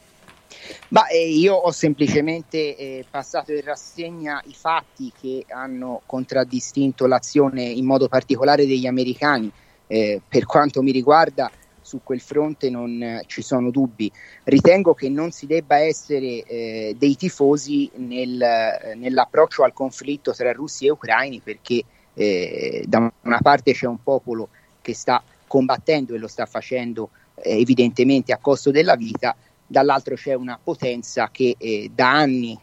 in qualche modo ribadisce che il, il proprio spazio d'azione è eh, limitato e che in qualche modo eh, anche con dei gesti che in, questi, in, questo momento tutti stanno condannando, ma eh, sta facendo i propri interessi. È chiaro che eh, forse Gabriele lo ha detto prima, eh, la versione dei buoni e dei cattivi e quindi eh, l'identificazione del bene e del male n- non è mai così lampante e così semplice in uno scenario complesso, quindi da questo punto di vista non si deve essere tifosi, ma la condanna di certi eh, atteggiamenti e di certe politiche messe in campo dall'Occidente, a mio avviso, è eh, assolutamente chiara e lampante, non può essere né elusa né eh, sottovalutata. Dobbiamo interpretare il conflitto e ciò che accade in questo momento, ma non solo, in chiave europea e questa è, secondo me, una delle priorità. Eh, forse Gabriele lo ha detto prima, in questi giorni ci sono state delle iniziative isolate da parte eh, di Francia e Germania in modo particolare.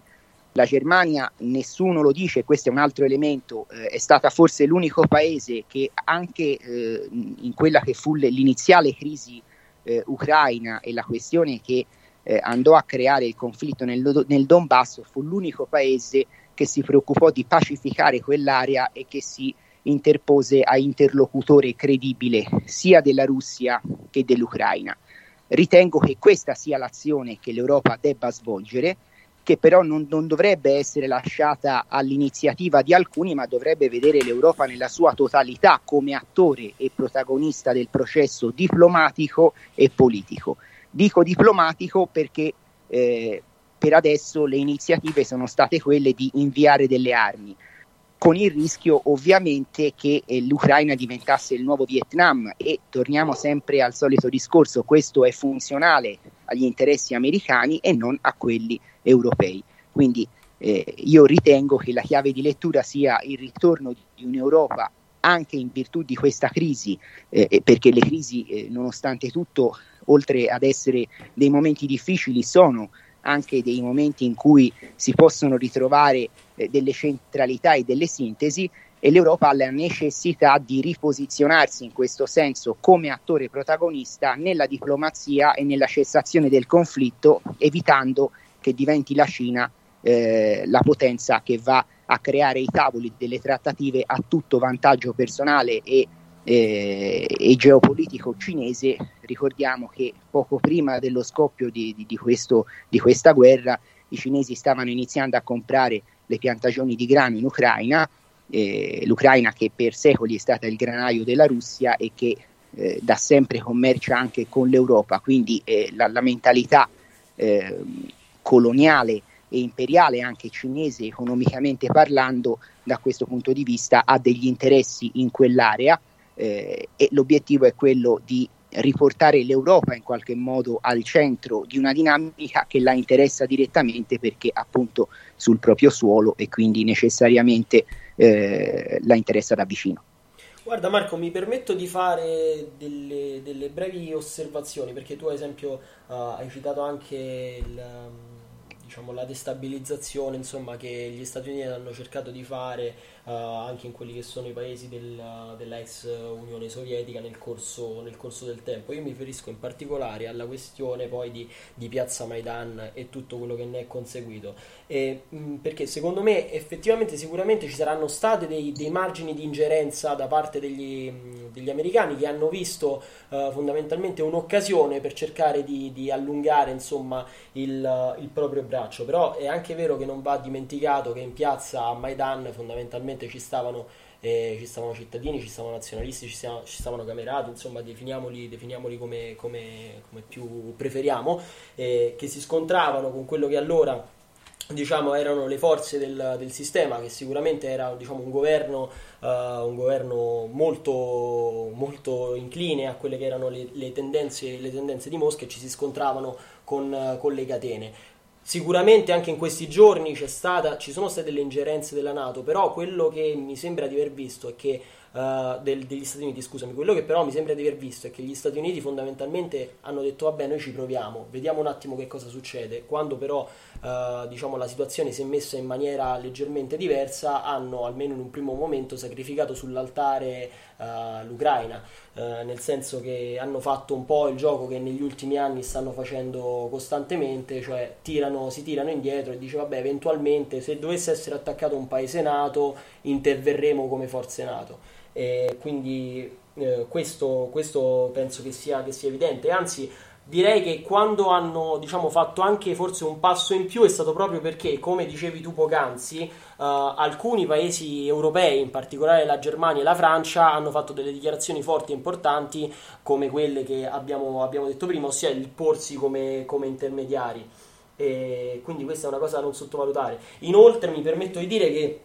in seguito a tutta questa situazione va, uh, credo che debba essere anche un attimo rivalutata uh, quella che è la forza bellica russa che negli ultimi, negli ultimi anni uh, si era cercata di porre diciamo in maniera diversa rispetto al passato, quindi sostenendo di non puntare più sul, sui, sui grandi numeri, bensì sulle qualità. E al di là di quelli che possono essere stati gli aiuti forniti chiaramente dai vari paesi occidentali, quindi sia europei eh, che dagli Stati Uniti, è bene anche ricordare che l'Ucraina fino al 2014 non aveva, non aveva, nemmeno un esercito, nel senso che l'esercito ucraino fondamentalmente il ruolo, il ruolo principale, è, è stato detto insomma più volte era veramente pelare le patate. Inoltre anche le forze di polizia, le forze di polizia in seguito a Maidan la polizia era stata disciolta eppure in questi giorni uh, stanno facendo effettivamente un gran lavoro con uh, diciamo, uh, gli arresti dei sabotatori che si, muovono, che si muovono nelle città ucraine. Quindi al di là di quelle che possono essere state delle, delle, ingerenze, uh, delle ingerenze, da parte del, degli Stati Uniti, gli aiuti forniti in termini bellici e anche di addestratori in certe fasi, e credo che comunque un, un certo astio, se vogliamo, quantomeno storico, eh, gli ucraini se lo portino dentro al di là di quelle che possono essere state le volontà anche americane. Beh, no, ma quello è assolutamente ovvio eh, che gli ucraini abbiano eh, come dire, un percorso eh, storico che li porta in contrapposizione rispetto alle volontà del Cremlino eh, è lampante e, e, oggettivo del resto, insomma, eh, da, da, dall'olocausto del grano in avanti eh, le motivazioni da loro, da loro esposte sono molteplici, nessuno nega l'esistenza di un nazionalismo ucraino, eh, si afferma soltanto che effettivamente è stato utilizzato come leva per cercare in qualche modo di alimentare una tensione che potesse eh, anche solo apparentemente essere eh, di vantaggio a quelli che erano gli interessi americani. Ciò non toglie certo, che certo, poi ovviamente vi siano delle linee di faglia, è chiaro, eh, nella no. regione storiche e culturali, insomma, ci mancherebbe altro. No, è chiaro, è chiaro, poi lo scacchiere, insomma, ci sono, ci sono vari attori, lo sappiamo, eh, tu convieni comunque con me che effettivamente quello che si è visto, almeno eh, nelle prime ore soprattutto, è che l'Ucraina sia stata sacrificata dal, dalla Nato, dal, dagli americani, insomma, chiamiamoli, chiamiamoli, come vogliamo, ma il senso è quello. Beh, ma questo è, è, è un, grande classico anche questo della, della, eh, della manovra occidentale, non è una novità ed era eh, purtroppo eh, si potremmo dire anche parzialmente prevedibile perché è sempre stato questo l'atteggiamento, quello di eh, creare dei focolai e poi far eh, combattere delle guerre per procura lasciando e abbandonando eh, poi sul campo quelli che potevano essere potenziali alleati e questa è, è sempre stata la strategia, insomma, non è una novità. Mi permetto invece un'altra domanda per quanto riguarda le repubbliche del Donbass, perché come dicevamo in apertura, in realtà, eh, almeno insomma, da, da, quelle che sono state anche le, le constatazioni dei fatti a, a, a posteriori, eh, si può dire che in realtà abbiano effettivamente messo in una posizione scomoda eh, Putin e il Cremlino chiedendo l'indipendenza, considerato che l'abbiamo detto insomma, fino, fino, al 2014, ma già dal 1991 c'erano stati del, tutta una serie di accordi anche per quanto riguardava la, la Crimea tra l'Ucraina e, um, e la Russia, cioè uh, con questa presa di posizione e questa volontà di essere riconosciute, che poi il riconoscimento è arrivato in maniera anche abbastanza uh, tardiva se vogliamo, uh, si, è, si, è, messa appunto la Russia in una posizione di, di dubbio già dal 2014 perché eh, comunque l'avanzata e il, il prendere queste, uh, queste, repubbliche avrebbe potuto comunque scatenare una situazione analoga a quella che stiamo vivendo, vivendo oggi in qualche modo.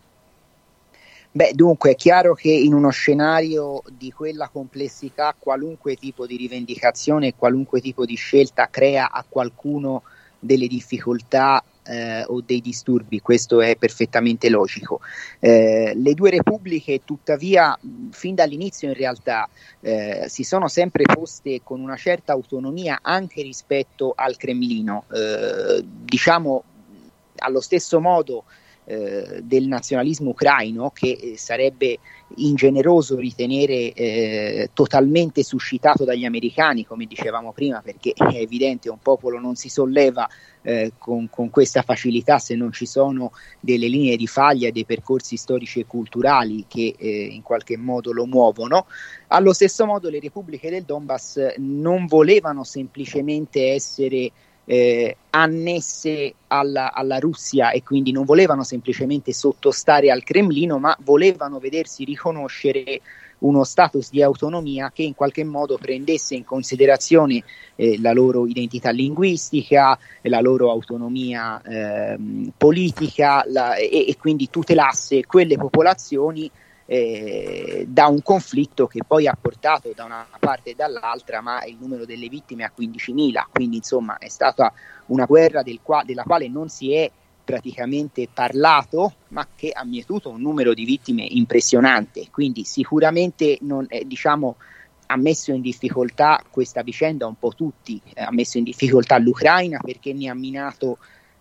l'unità territoriale e, e dall'altra parte ovviamente eh, ha, ha, dato anche non pochi gratta, grattacapi a Putin perché eh, lo ha portato eh, non solo a scontrarsi eh, per interposta persona con l'Ucraina, ma a dover gestire anche una situazione internazionale difficile. Ma purtroppo quello è uno scenario complesso, come del resto un po' in tutta l'area eh, dell'ex Unione Sovietica, ma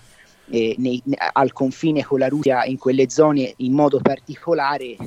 eh, vivendo anche eh, lì in quel caso delle linee di faglia che sono nazionali, culturali, parzialmente anche religiose, che sono linguistiche, quindi eh, territori di confine che eh, necessariamente eh, non sono facili da inquadrare e da governare dall'uno o dall'altra parte.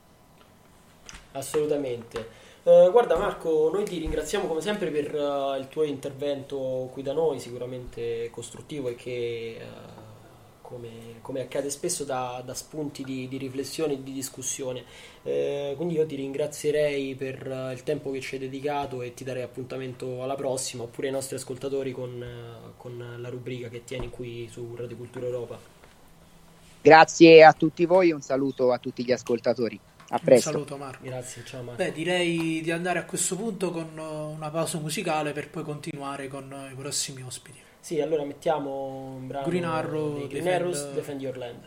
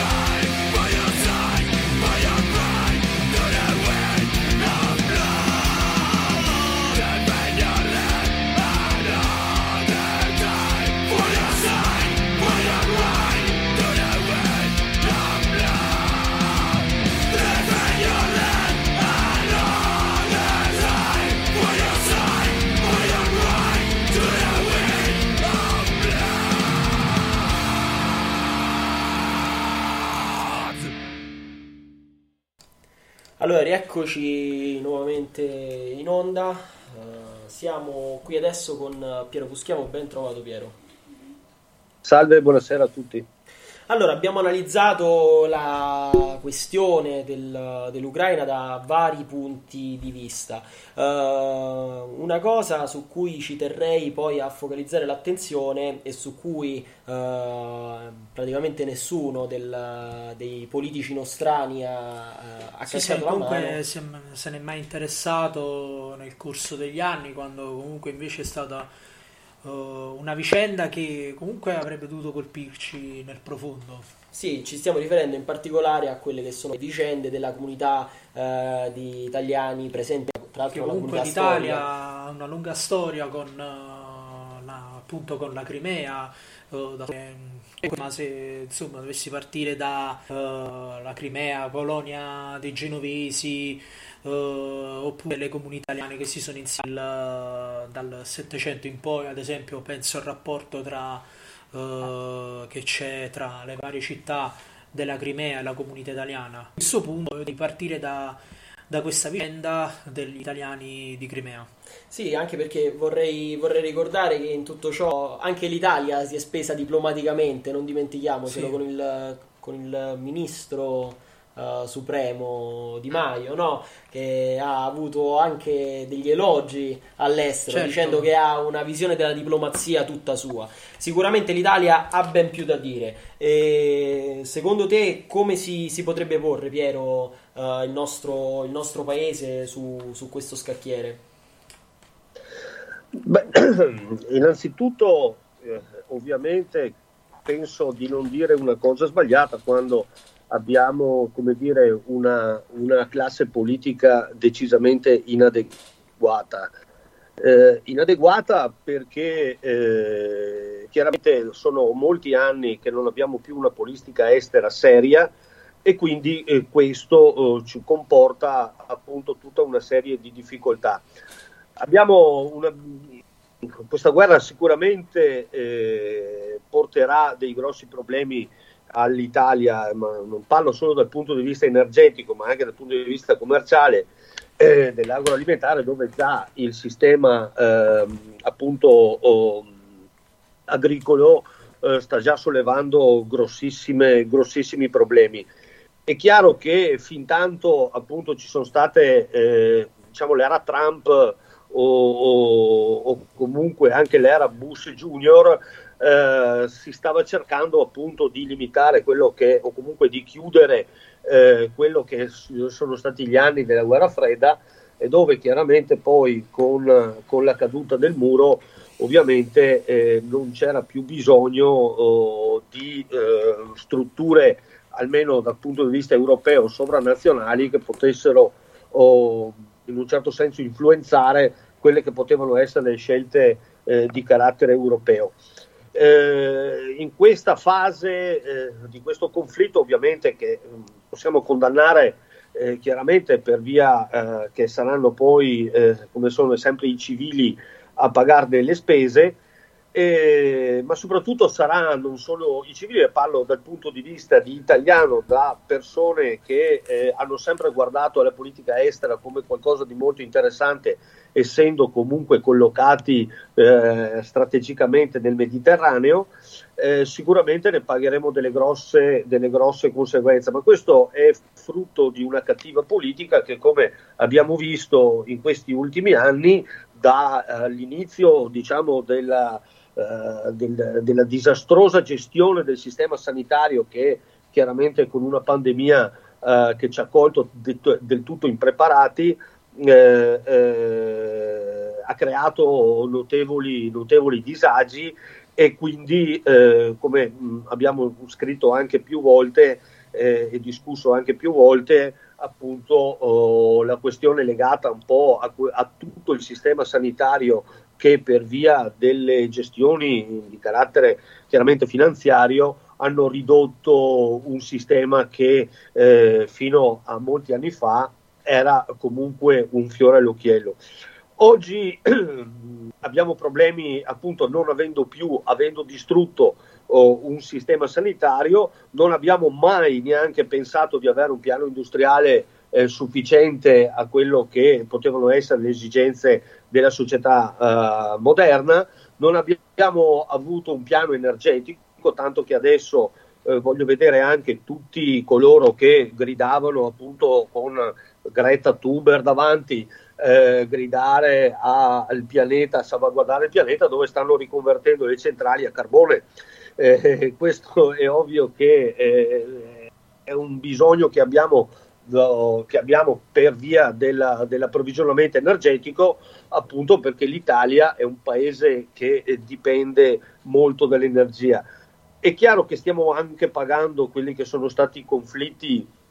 che eh, prima eh, nei Balcani e non ultimo appunto la cosiddetta primavera araba dove eh, noi paghiamo pesantemente il fatto di eh, aver subito i maggiori danni da una guerra che ci ha visto oh, appunto oh, compromettere i rapporti principalmente con la Libia che con la Libia si era eh, addirittura innanzitutto ridotto di molto il flusso migratorio da quella parte ma eh, ovviamente continuavamo ad, avere, eh, ad approvvigionarci del loro petrolio con prezzi decisamente inferiori. Oggi questo rincaro energetico, anche se qualcuno lo vuole attribuire alla pandemia o comunque lo vuole attribuire a, alla guerra in atto, eh, paghiamo appunto quello che è stato la, la, la, l'aggressione alla, alla Libia e al Nord Africa dove appunto l'Italia aveva degli interessi eh, non indifferenti. Quindi, eh, ripeto, eh, una classe politica decisamente inadeguata e che eh, ovviamente in un clima di emergenza come quello di oggi chiaramente sta cercando delle altre, delle altre soluzioni e guarda caso eh, sembra che eh, appunto l'Occidente, parlo degli Stati Uniti, si siano resi disponibili a consegnare il gas diciamo liquefatto che eh, può essere utile eh, a noi, ma eh, chiaramente io credo con prezzi decisamente superiori a quelli, a quelli che stiamo pagando. Ora, per carità, eh, si possono stanziare miliardi e miliardi per tamponare una, un'emergenza energetica, ma eh, presto o tardi, insomma, anche questi eh, continui contributi eh, per eh, dire, ridurre i costi alle famiglie penso siano, cioè, finiranno ben presto. Quindi ci troveremo ad affrontare appunto un futuro eh, molto incerto da questo punto di vista. Ecco, eh, forse eh, vabbè, per magari una parte dell'Italia dove i consumi sono decisamente ridotti, ma per quanto riguarda un'altra parte d'Italia i problemi saranno seri, ma non parlo solo dal punto di vista delle famiglie, parlo appunto anche dal punto di vista industriale dove eh, come sapete molte eh, aziende sono compromesse appunto proprio per quanto riguarda i costi energetici. Ecco, quindi dovremo innanzitutto rivedere quello che è la nostra politica estera e soprattutto iniziare un dibattito interno serio che oggi, eh, come avete visto, oh, lo trovano, non si trova eh, da nessuna parte. Eh, prima, eh, con la questione della pandemia, eh, chi non si schierava appunto su eh, terza dose, Green Pass e quant'altro, chiaramente veniva additato e, com- e comunque non, faceva, non rientrava nel, nel dibattito comune. Oggi in questo scenario dove chiaramente eh, anche la sinistra in, in, tutto il suo, chiamiamolo cortocircuito, eh, va in piazza con le bandiere arcobaleno e con le bandiere ucraine a difendere appunto una posizione, una posizione che secondo me insomma è piuttosto assurda anche dal loro punto di vista perché eh, vanno a difendere degli ucraini parlando magari contro gli ucraini nazionalisti perché usano delle simbologie a loro non gradite, eh, fascisti da una parte, Putin fascista dall'altra, per cui insomma eh, sembra sia una guerra tra eh, persone della stessa area politica quando in realtà insomma sappiamo bene cosa sta succedendo. Quindi si sta creando una confusione anche dal punto di vista dell'informazione che sappiamo appunto essere controllata in una determinata maniera, ma soprattutto appunto sono, non, esiste, non esiste un dibattito serio, eh, non esiste un dibattito eh, costruttivo almeno da questo punto di vista e soprattutto come eh, giustamente si diceva prima non, qui non è la questione sia la Nato non la Nato si Putin non si Putin ma appunto il ruolo, il ruolo dell'Italia in questo scacchiere che eh, assieme comunque all'Europa dovrebbe essere il punto focale per eh, risolvere una, una, situazione che eh, ultimamente insomma, è decisamente precipitata. Io credo che comunque appunto eh, la politica estera, che ormai penso sia qualche decennio che non viene più uh, intrapresa nella, loro, nella, nella sua più alto significato, oggi appunto ci vediamo un ministro che viene eh, secondo me anche giustamente deriso eh, in quanto insomma eh, non ci sono più le basi per eh, essere comunque i punti eh, di riferimento per risolvere una crisi come quella ucraina. Certo, d'altronde bisogna ricordare che il governo italiano nell'arco di 48 ore ha acchiappato una serie di figure che insomma ben evidenziano quella che è la situazione della politica italiana per, uh, oltre al presidente Draghi che uh, ha riferito dovevo sentirmi col presidente ucraino alle nove e mezza ma non mi ha risposto e quello giustamente gli ha detto tra, vabbè, tra comunque tra un impegno di guerra e l'altro troverò il tempo per rispondere a Draghi ma addirittura la commissione uh, la Commissione europea ha criticato la posizione dell'Italia per quanto riguarda le, le sanzioni da dare perché pare che sia arrivata comunque una richiesta di, uh, comunque di levare dal pacchetto di sanzioni quelli che erano i beni di lusso da quindi come ad esempio Made in Italy, Made sì. in Italy e giustamente ci hanno bacchettato dicendo di assumere una posizione e non uh, avere comunque che non fai paraculo insomma, insomma questo qua. ma sì ma anche come, cioè, lì purtroppo anche quando oh, appunto la situazione degenera, no? dove comunque anche i civili iniziano a, a, a, sparare senza appunto nessuna preparazione militare e cose di questo genere, eh, ecco, eh, come dire, eh, tollerare appunto o comunque eh, aiutare una simile situazione ad esplodere, credo ci sia una grossa responsabilità anche da parte nostra. Cioè, vedo, insomma, ho sentito che pronti comunque a dare una mano anche dal punto di vista eh, militare, almeno per quanto riguarda le armi. Eh, penso da una parte dall'altra appunto cerchiamo di limitare quelle che sono uh, le sanzioni come sempre insomma eh, come diceva giustamente il suo collega con quell'epiteto chiaramente chiaramente l'Italia cerca sempre di barcamenarsi come può, senza avere una, una visione chiara di quello, che, di quello, che, bisogna fare. Ora, eh, ma sottolineo anche quello che appunto aveva detto pochi giorni fa Berlusconi, insomma che eh, falliti i suoi tentativi, qualcuno ha anche risvegliato, risvegliato quell'orgoglio l'orgoglio russo appunto eh, mettendo, mettendo, in sesto tutta una serie di eh, situazioni e, pre, che ha fatto comunque preoccupare, preoccupare, la Russia quando in realtà magari si poteva eh, essere estremamente più cauti. Quindi, eh, dopodiché, insomma, si vedono, io vedo insomma, che quando anche l'altro giorno mh, stavo ascoltando un, un, un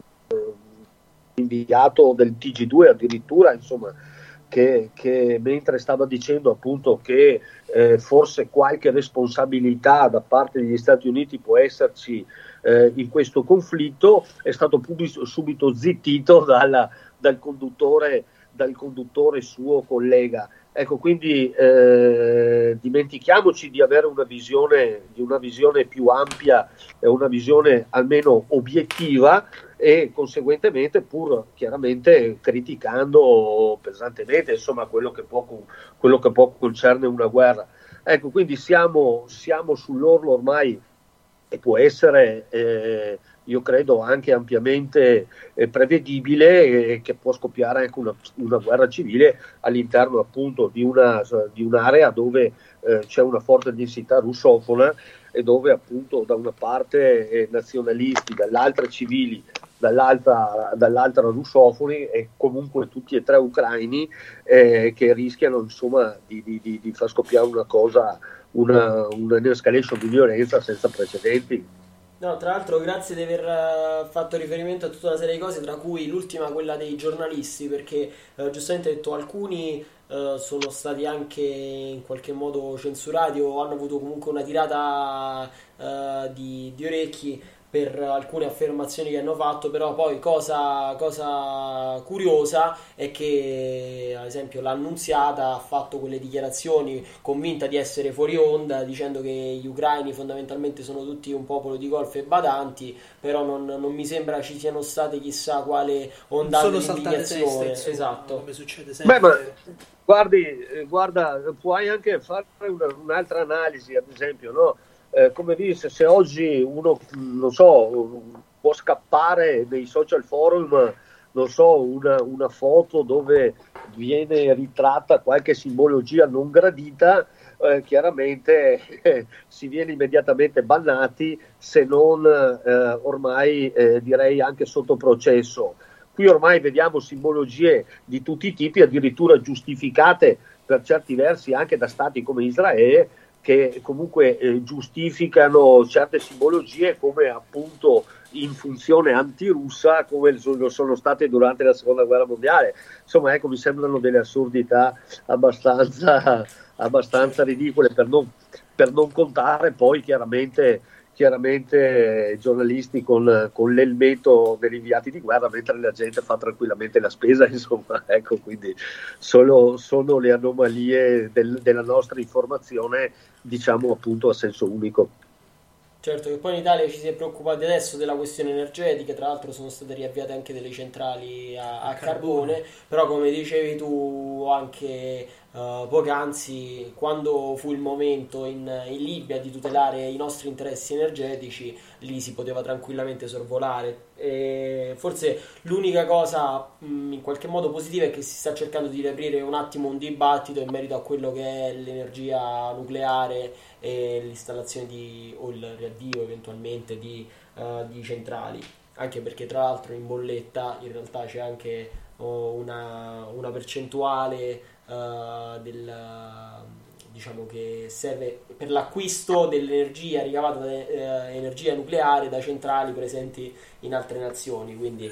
sì, ma sono... guarda, il problema, il problema nucleare principalmente oltre al discorso del, del, della questione del pericolo che può, che può avere insomma, una fuoriuscita delle radiazioni che chiaramente le centrali di, di, seconda e terza, soprattutto di terza generazione, sono assolutamente eh, sicure da tutti i punti di vista. È chiaro che il problema, il grosso dibattito è stato sulle scorie, ma eh, se poi andiamo a guardare sappiamo che le barre di uranio, bene o male, eh, in questo momento eh, siamo gli unici che, eh, che le trattano in, in, Europa, quindi trattiamo quelli che sono gli scatti delle altre centrali, ma non ne abbiamo una. Quindi ecco, anche qua gli ambientalisti, diciamo, eh, di comodo, anche in funzione di una crisi come quella di oggi, eh, praticamente insomma, dovrebbero pensare che forse magari in, in certe occasioni eh, il ricorso ad energie alternative non sarebbe assolutamente stato sbagliato. Quindi al di là dei referendum falliti e quant'altro. Quindi eh, noi, eh, io insomma da tempo dico che abbiamo bisogno oh, appunto di un piano energetico nazionale eh, ass- assolutamente sostenibile, però purtroppo a quanto pare diciamo il sistema eh, così ambientalista o comunque eh, un certo tipo eh, di attività che non siano in linea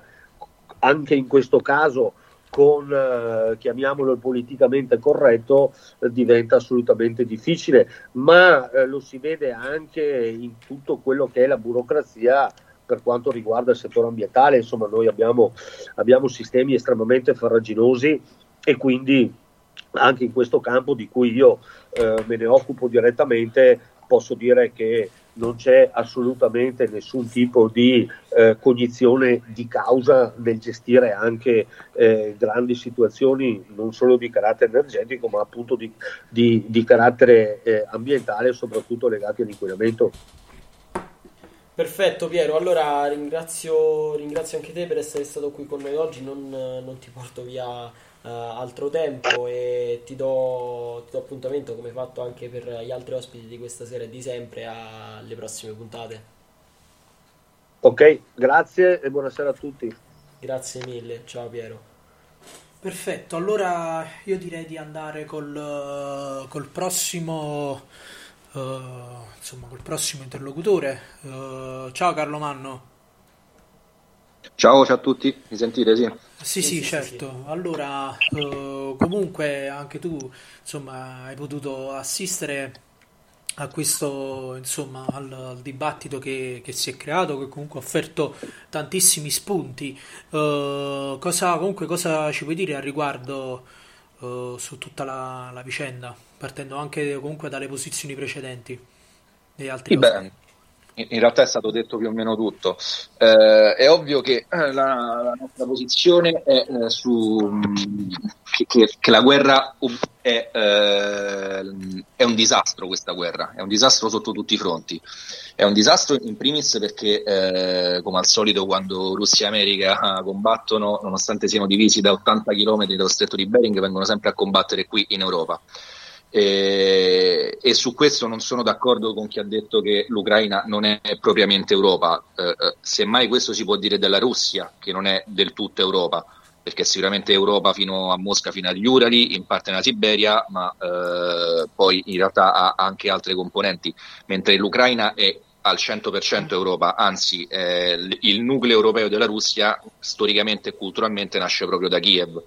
quindi l'Ucraina è 100% Europa e eh, la guerra in questo momento è, viene portata al cuore dell'Europa. Eh, è un disastro perché va a spezzare eh, tutto quell'asse insomma, euro-russo che si stava creando, che avrebbe portato a una grossissima autonomia da, da tantissimi punti di vista eh, dell'Europa e l'avrebbe in qualche modo anche svincolata dal, dall'Occidente eh, eh, anglo-americano, che poi è il motivo per cui quello stesso Occidente anglo-americano ha fatto di tutto per far scoppiare questa guerra. È un disastro anche dal punto di vista energetico, e questo è già stato detto, perché poi insomma con, uh, con le sanzioni, con il blocco del Nord Stream, con, uh, con, le sanzioni, con il blocco del gas che verrà portato in Europa, ovviamente porta alla crisi energetica di cui si è parlato, porterà a un uh, enorme rincaro di, in bolletta e porterà soprattutto a una dipendenza dal gas eh, liquido americano, che poi è un asset su cui l'America aveva puntato anni fa, già aveva detto anni fa che avrebbe puntato su questo asset per sostituire il gas russo in Europa, quindi eh, anche, anche, da questo punto di vista insomma, questa guerra era già stata annunciata. Eh, è un disastro e eh, la, la, posizione che, che, che, abbiamo appunto che è quella che poi dà anche il titolo alla conferenza, cioè che è l'Europa in primis che deve essere attore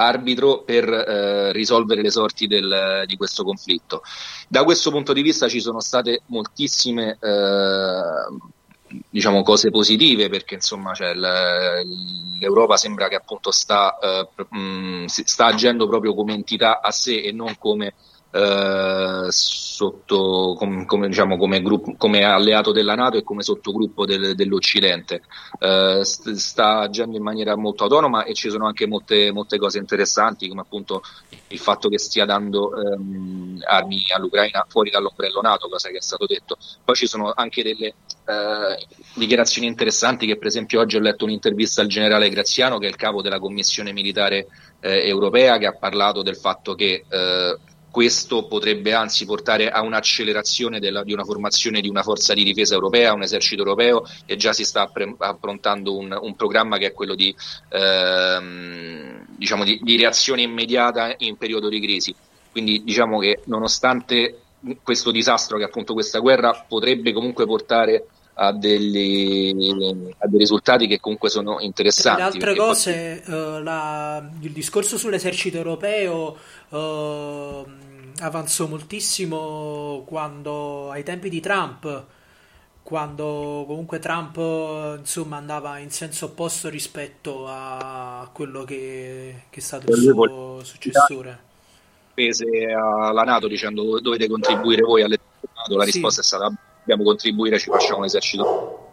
Sì, no, ma queste sono cose molto interessanti, anche se poi purtroppo eh, diciamo, questa guerra poi rallenta tutta un'altra serie di, eh, di processi eh, che insomma sarebbe stato meglio che non, che non venissero rallentati e quindi sarebbe stato meglio che eh, che, ave- che, fosse riuscita l'azione diplomatica soprattutto di Macron e di Scholz, eh, anche se comunque mh, ancora stanno parlando e si spera che possano riuscire a, a risolvere pacificamente eh, questa cosa. Pacificamente non perché uno è fan della pace, ma perché uno è, è contrario alla guerra in Europa, appunto. Eh, come è stato detto, una volta che eh, c'è stata la guerra, che è iniziata la guerra, eh, non si può non mh, prendere le difese ucraine proprio perché si tratta di un'invasione russa all'interno dei confini europei. E se noi parliamo di civiltà europea, di Europa, di comunità, di, di fratelli, dei popoli fratelli e soprattutto di sacralità dei confini quando sono i nostri, eh, non si può eh, rimanere a guardare e eh, rimanere equidistanti con tutte le eh, ragioni e non ragioni che ha avuto la Russia, perché poi insomma eh, è, è, chiaro a tutti che c'è stata, cioè, la guerra è stata voluta dal, dalla Nato, dal, dall'America, in gran parte anche dal, dagli inglesi e che eh, è stato creato una sorta di trappolone a, Putin e alla Russia. C'è anche da dire che Putin e la Russia in questa trappola ci sono caduti più che volentieri, quindi questa è una cosa che non si può assolutamente eh, negare. E, mm, ripeto poi quello che è stato detto anche prima sul fatto del, del, tifo da stadio che è sbagliatissimo da entrambi i fronti perché comunque cioè, è proprio la, la, democrazia dei social è, è, un cancro tanto quanto la Nato. Eh, nella nostra civiltà certo, e nel, nel, nostro ambiente purtroppo è molto diffusa, nonostante si parli di nonostante poi quelli che appunto fanno i filorussi perché i russi sono meno democratici, poi sono quelli che poi fanno i democratici nei social perché blaterano e pensano di avere diritto di parola quando insomma non, non, non ne dovrebbero avere in uno stato certo, etico. e spesso mettono in mezzo la Costituzione, insomma, sì, la no, conosciamo. Beh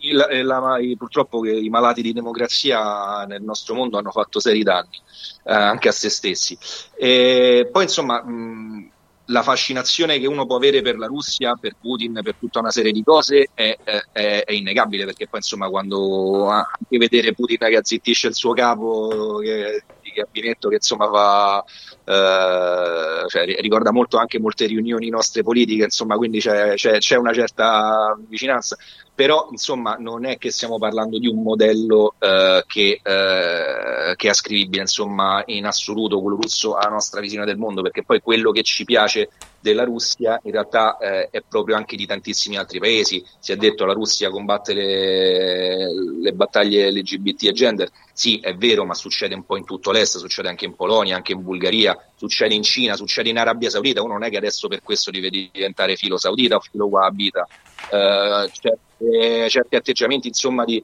persone che, che hanno un, nazionalismo, un patriottismo eh, profondo e che eh, imbracciano le armi e che combattono, è vero per i russi ma è vero anche per gli ucraini e lo stanno dimostrando benissimo in questa guerra, ma è una cosa che vale anche per uh, l'alt-right americana, ora eh, capisco che molti si sono infrociti per Trump e per l'alt-right americana, ma non è che visto che loro hanno questa, questo lato indubbiamente positivo, uno deve diventare filo americano. Quindi c'è questo filorussismo andrebbe un attimo eh, diciamo eh, scremato da, anche dalle, dalle, follie e dalla, dalle psicopatie. Eh, Vabbè, detto questo, perdona, insomma... perdonami se ti interrompo, diciamo una piccola parentesi, ci sta pure chi si è innamorato di, di Giuseppe Conte perché era l'uomo forte, cioè secondo me il livello più o meno è quello trasportato Beh, nei, nei diversi ambiti. Eh non è proprio uguale perché già il fatto che pensi che Conte sia un uomo forte vuol dire che hai, hai dei però eh, purtroppo c'è il, mm, i, i, grossi danni dal, dal, al nostro ambiente sono stati fatti dalla democrazia, dai social e dalla pandemia che eh, purtroppo ha rincoglionito veramente tante e troppe persone. Eh, comunque, cioè, questo non vuol dire appunto mh, dall'altra parte condannare la Russia e farla diventare il, il, male assoluto come si vede spesso anche nei media nostrani, perché poi eh, alcune cose che, che, che, ho letto, insomma, che, altre, alcune sanzioni che vengono fatte ai russi, per esempio, cioè l'espulsione dei russi dalle università è una cosa aberrante e, e ci sono anche comunque del, degli esempi eh, molto buoni anche dal punto di vista russo, per esempio c'è quella cantante d'opera che adesso non so il nome perché non, non, sono, non sono, uno che segue eh, l'opera, ma insomma ho letto la notizia che è lei stessa che si è rifiutata di cantare perché dice per cantare dovrei eh, denunciare il mio paese, ma io non vedo perché devo essere costretta a denunciare il mio paese. Questo è un atteggiamento che sicuramente è, è lodevole, quindi eh, ci sono sicuramente questi esempi che, che, di cui bisogna tener conto, però come è stato detto giustamente, non si può rimanere equidistanti nel momento in cui eh, la guerra parte e nel momento in cui la Russia invade l'Ucraina. Detto questo, è ovvio che la speranza di tutti è che eh, si trovi una quadra, si trovi una quadra diplomatica, si, eh, che a trovare questa quadra sia soprattutto la, l'Europa e che con questa quadra l'Europa possa tornare a parlare con la Russia, a riprendere i colloqui con la Russia, a eh, riprendere insomma quel eh, quella sinergia che cioè, andare verso quella sinergia che poi è del tutto naturale perché è, è la eh, sinergia tra Europa e Russia che è geograficamente, storicamente, culturalmente naturale mentre è quella verso l'America che sta dall'altra parte dell'oceano che è assolutamente innaturale, anticulturale ed è frutto soltanto di una guerra persa e di, un, di un'occupazione militare e culturale.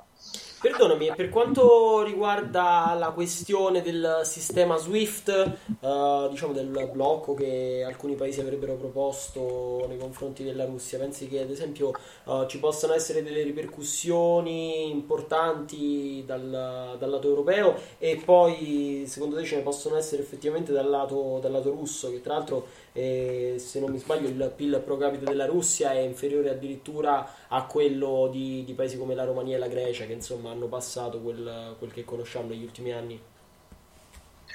Ah, probabilmente la, il,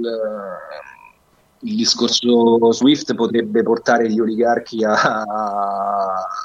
chiedere a Putin di ripensarci perché poi alla fine insomma, forse andrebbero, verrebbero colpiti loro ma poi non lo so perché poi eh, sicuramente troppe, tro, essendo quasi tutti cosmopoliti interna- e, e, apoliti riuscirebbero comunque a trovare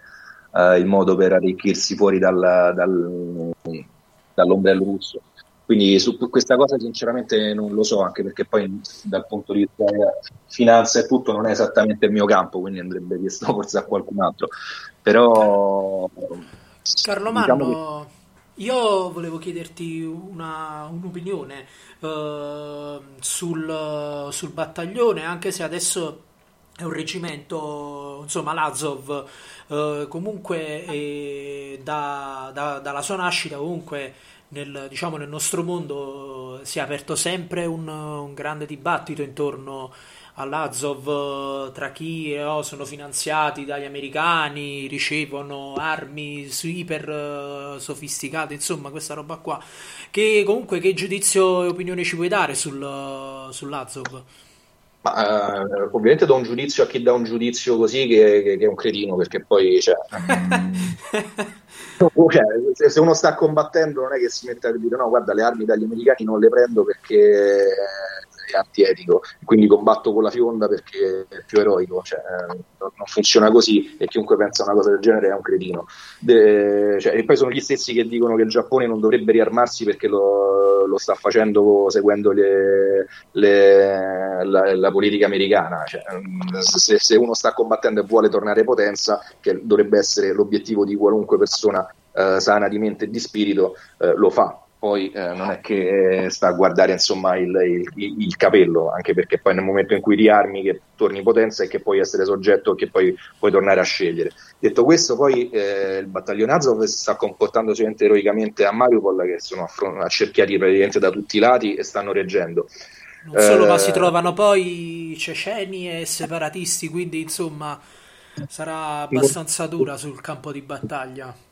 sono esattamente le persone più tranquille del mondo. E, ehm, per il resto poi c'è il grosso dibattito politico, ma poi c'è prima di tutto un battaglione e non un fronte politico, poi è molto variegato perché poi ci sono molti gruppi all'interno di Azov, quindi è stato ripreso la, sono state riprese le parole del comandante di Azov che ha fatto le dichiarazioni filo-israeliane, ma poi se,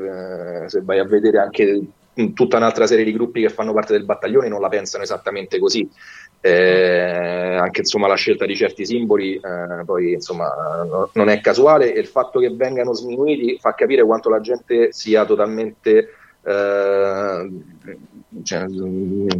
cioè, nella famosa tripartizione indoeuropea dovrebbe far parte della quinta funzione eh, perché insomma eh, i simboli eh, sono quelli che muovono il mondo. Eh, se uno ha una fascinazione per de- determinati simboli c'è un motivo c'è un qualche cosa di metafisico dietro che muove le cose. Eh, se uno banalizza le rune, i soli neri e quant'altro e preferisce le fasce e martello ai soviet antifascisti, eh, appunto eh, fa, deve far parte della quinta funzione e in quanto tale non ha diritto di parola e in quanto tale non può parlare su Facebook e deve stare zitto.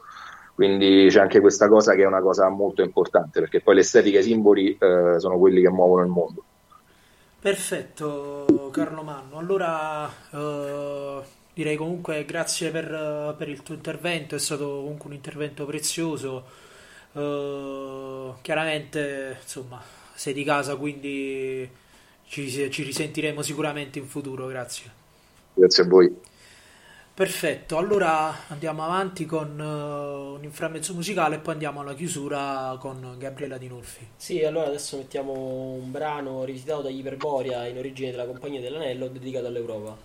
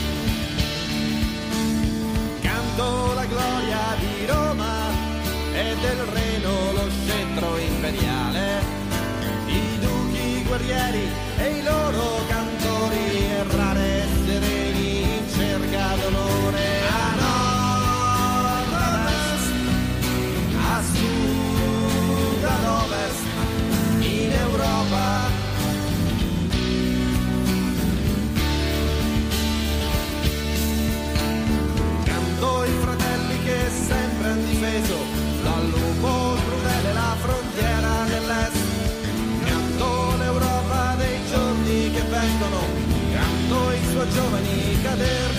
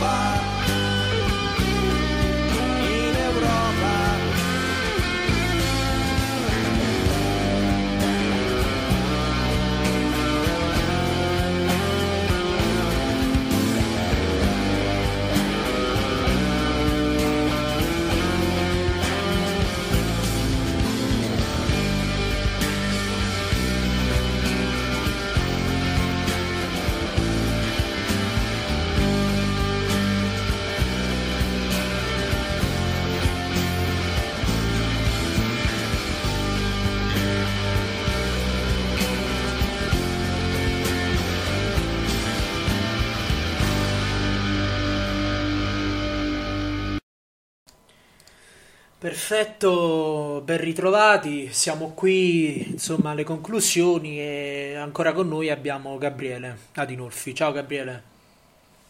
Ciao. Ma io direi questo, che mi sembra che siano emerse alcune cose su cui siamo quasi tutti d'accordo. Eh,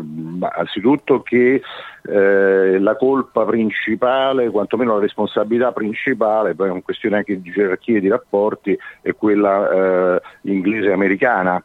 Che la seconda è che comunque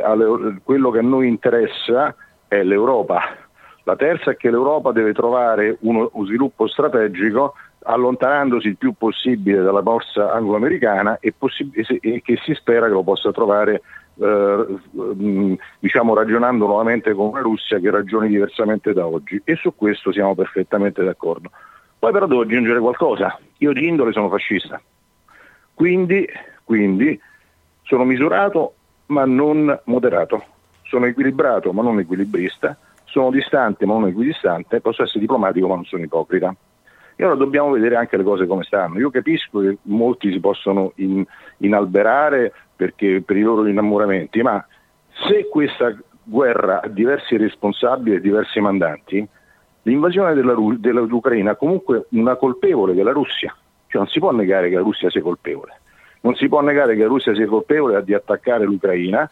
di voler eh, annettere l'Ucraina con tutte le ragioni che vuole, ma lo sta facendo. Lo, di, di, farlo con un, rapporto di forze assolutamente schiacciante perché l'Ucraina non sta nella Nato, quindi teoricamente non ha il modo per potersi difendere, lo fa mandando in Europa all'attacco eh, truppe grido all'Akbar, bandiere rosse e eh, popolazioni di tutte le steppe, perché abbiamo visto anche gli spezzati prigionieri che tipo di persone sono, e quindi eh, è, è la Russia che in questo momento attacca l'Europa. Cioè, questo è un dato oggettivo, poi possiamo dire quello che ci pare, possiamo farci tutte le, le, le capriole che vogliamo, possiamo auspicare che, che torni il senno e che tutto ciò cambi, ma questo è un dato di fatto. La seconda cosa è che la Russia non è Europa, non per un motivo molto semplice, non soltanto per il motivo che diceva Carlo Manno, che una parte è Europa, una parte no, ma perché se parli con i russi, le, i russi hanno una visione imperiale eurasiatica, che è tutta corretta, tant'è che Kortunov, che è la persona più intelligente del Cremlino, propone un'intesa tra l'Eurasia e l'Unione Europea con, una, con, una, con un loro bicipite, che è un discorso che è sensato, che è assolutamente sensato. Però bisogna capire che eh, per quanto noi non possiamo essere equidistanti tra, Russia e Stati Uniti, sapendo che Stati Uniti, oggi aggiungo Inghilterra, sono, peggior, sono peggiori, nettamente peggiori, non dal punto di vista del sistema, attenzione, perché il sistema russo di cui hanno fatto tanto, cioè io in realtà il sistema sociale russo, il sistema culturale russo, la storia russa, non la ritengo assolutamente migliore di quella inglese o di quella americana, non la ritengo neanche peggiore, ma neanche migliore, e, e a, a me distante in maniera diversa forse, ma totalmente distante. Ma per, un rapport, per una questione di rapporti di forza, per una questione eh, geopolitica, per tutto quello che vuoi, chiaramente, chiaramente non c'è paragone. Va bene, non c'è paragone de, nell'importanza della scala di chi può essere più preoccupato, più problematico per me, cioè gli Stati Uniti e l'Inghilterra rispetto a quello che può essere la Russia. Ma questo non vuol dire che se ho, ho problemi con Tyson e se mi attacca Benino benvenuti devo far finta che non sia un pugile. Allora, allora, io chiuderei più o meno con questo. Prima di tutto direi questo, che oggi ho, ho fatto un pezzo rapidissimo per la Francia in cui dicevo avremmo voluto fare l'Europa strategicamente insieme a Putin. Stiamo facendola malgrado Putin, a causa di Putin. E forse questa Europa strategica salverà anche Putin data in cui si è messa. Dobbiamo però costruire una rivoluzione esistenziale che ci permetta di cambiare totalmente e di rendere l'Europa emancipata soprattutto dagli Stati Uniti e dall'Inghilterra. Questo è il punto che a mio avviso è fondamentale. Per il resto, per il resto dobbiamo anche salvare l'Ucraina, salvarla con la pace, ma salvare l'Ucraina, salvare quel popolo, quel popolo che io ammiro. E tra l'altro è inutile che facciamo, io non faccio l'equidistante, io ammiro tutti quelli che sono andati a combattere volontari, anche quelli del Donbass, ma per me non sono la stessa cosa, signori. Non sono la stessa cosa. Perché io vedo il popolo fiero ucraino come, si, come combatte e vedo il, il, vedo, e vedo Azov che tra l'altro, tra l'altro nello statuto è il rifiuto della Nato, questo la gente non lo sa, il rifiuto della Nato, nello statuto di Azov. Cioè. Beh, io li vedo, io so come combattono, io so come muoiono. Questi stanno reggendo da soli contro i ceceni, contro gli Spetsnaz, contro la Marina, stanno morendo uno a uno, forse non resterà neanche non resterà nessuno, stanno facendo le termopili in Maripol. E signori, fra chi eh, alle Termopili sta con le fialte e chi sta con Leonida, io scelgo sempre chi sta con Leonida. Questo è poco ma è sicuro. Ci ho detto, bisogna lavorare per la pace? Sì. Bisogna rispettare il nemico, quello, quello che combatte? Non, quelle, non, non l'esercito coscritto, non la forza eh, bruta che si può permettere di intervenire tranquillamente perché, nessuno, perché, perché pensa di avere di fronte uh, un, un, popolo inerme o che pensa che comunque non, cioè, non avrà nessuno, non pagherà lo scotto. Il nemico, quelli che sono andati a combattere nel Donbass, li posso ammirare? Sì, li posso ammirare. Non ammiro e non accetto nessuno che prenda in giro chi combatte, qualunque cosa pensi, qualunque cosa essi pensino. So che sono passati, come l'avevo detto prima, questi minorati mentali da, da, da um, Provax Novax a Prolux Norux, perché quello siamo, siamo arrivati, ma questa gente, questa gente fa da fare il tifo in qualche vodka pub vicino allo sciacquone dove può mettere il suo vomito, i suoi escrementi che sono uguali che, alle loro parole, alle parole che scrivono su gente che combatte e che muore in un periodo in cui la gente ha paura anche di fare, di fare a schiaffi ci sono 17.000 volontari sui due fronti. Chi non è volontario su quel fronte non si permetta di dire una parola su nessuno, su nessuno, oppure tiri la catena e affoghi nella merda. Questo penso che sia, possa essere la conclusione del ragionamento e per il resto viva l'Europa, slavi Ucraina e yeah. vediamo chi fa ragionare la Russia. Geroyan Slava. Perfetto Gabriele. Perfetto, Gabriele, grazie. Grazie come sempre. Grazie come sempre, sì. Allora, allora ci avviamo a questo punto sì, sì, a chiusura. Chiusura. E ci risentiamo presto Gabriele. Alla prossima. Okay. Uh, Direi che comunque è stata una puntata abbastanza importante, insomma, direi perfettamente esaustiva, piena di spunti. Certo, densa soprattutto di, di contenuti sotto, sotto certo. ogni ambito, da quello politico, geopolitico, eh, economico-finanziario, insomma c'è veramente, veramente di tutto. A questo punto non possiamo che um, dare appuntamento come sempre ai nostri ascoltatori, uh, alle, nostre, alle, nostre, trasmissioni insomma, della, della settimana, uh, sia quelle in diretta che uh, per quanto riguarda le rubriche, le rubriche settimanali. vi ricordiamo in particolar modo che giovedì terremo la seconda puntata dedicata sì, al Neurolink. Elon, Elon Musk ed il Neurolink abbiamo la seconda parte dove ci sarà comunque la conduzione di Andrea Borelli e Lavinia Di Iorio.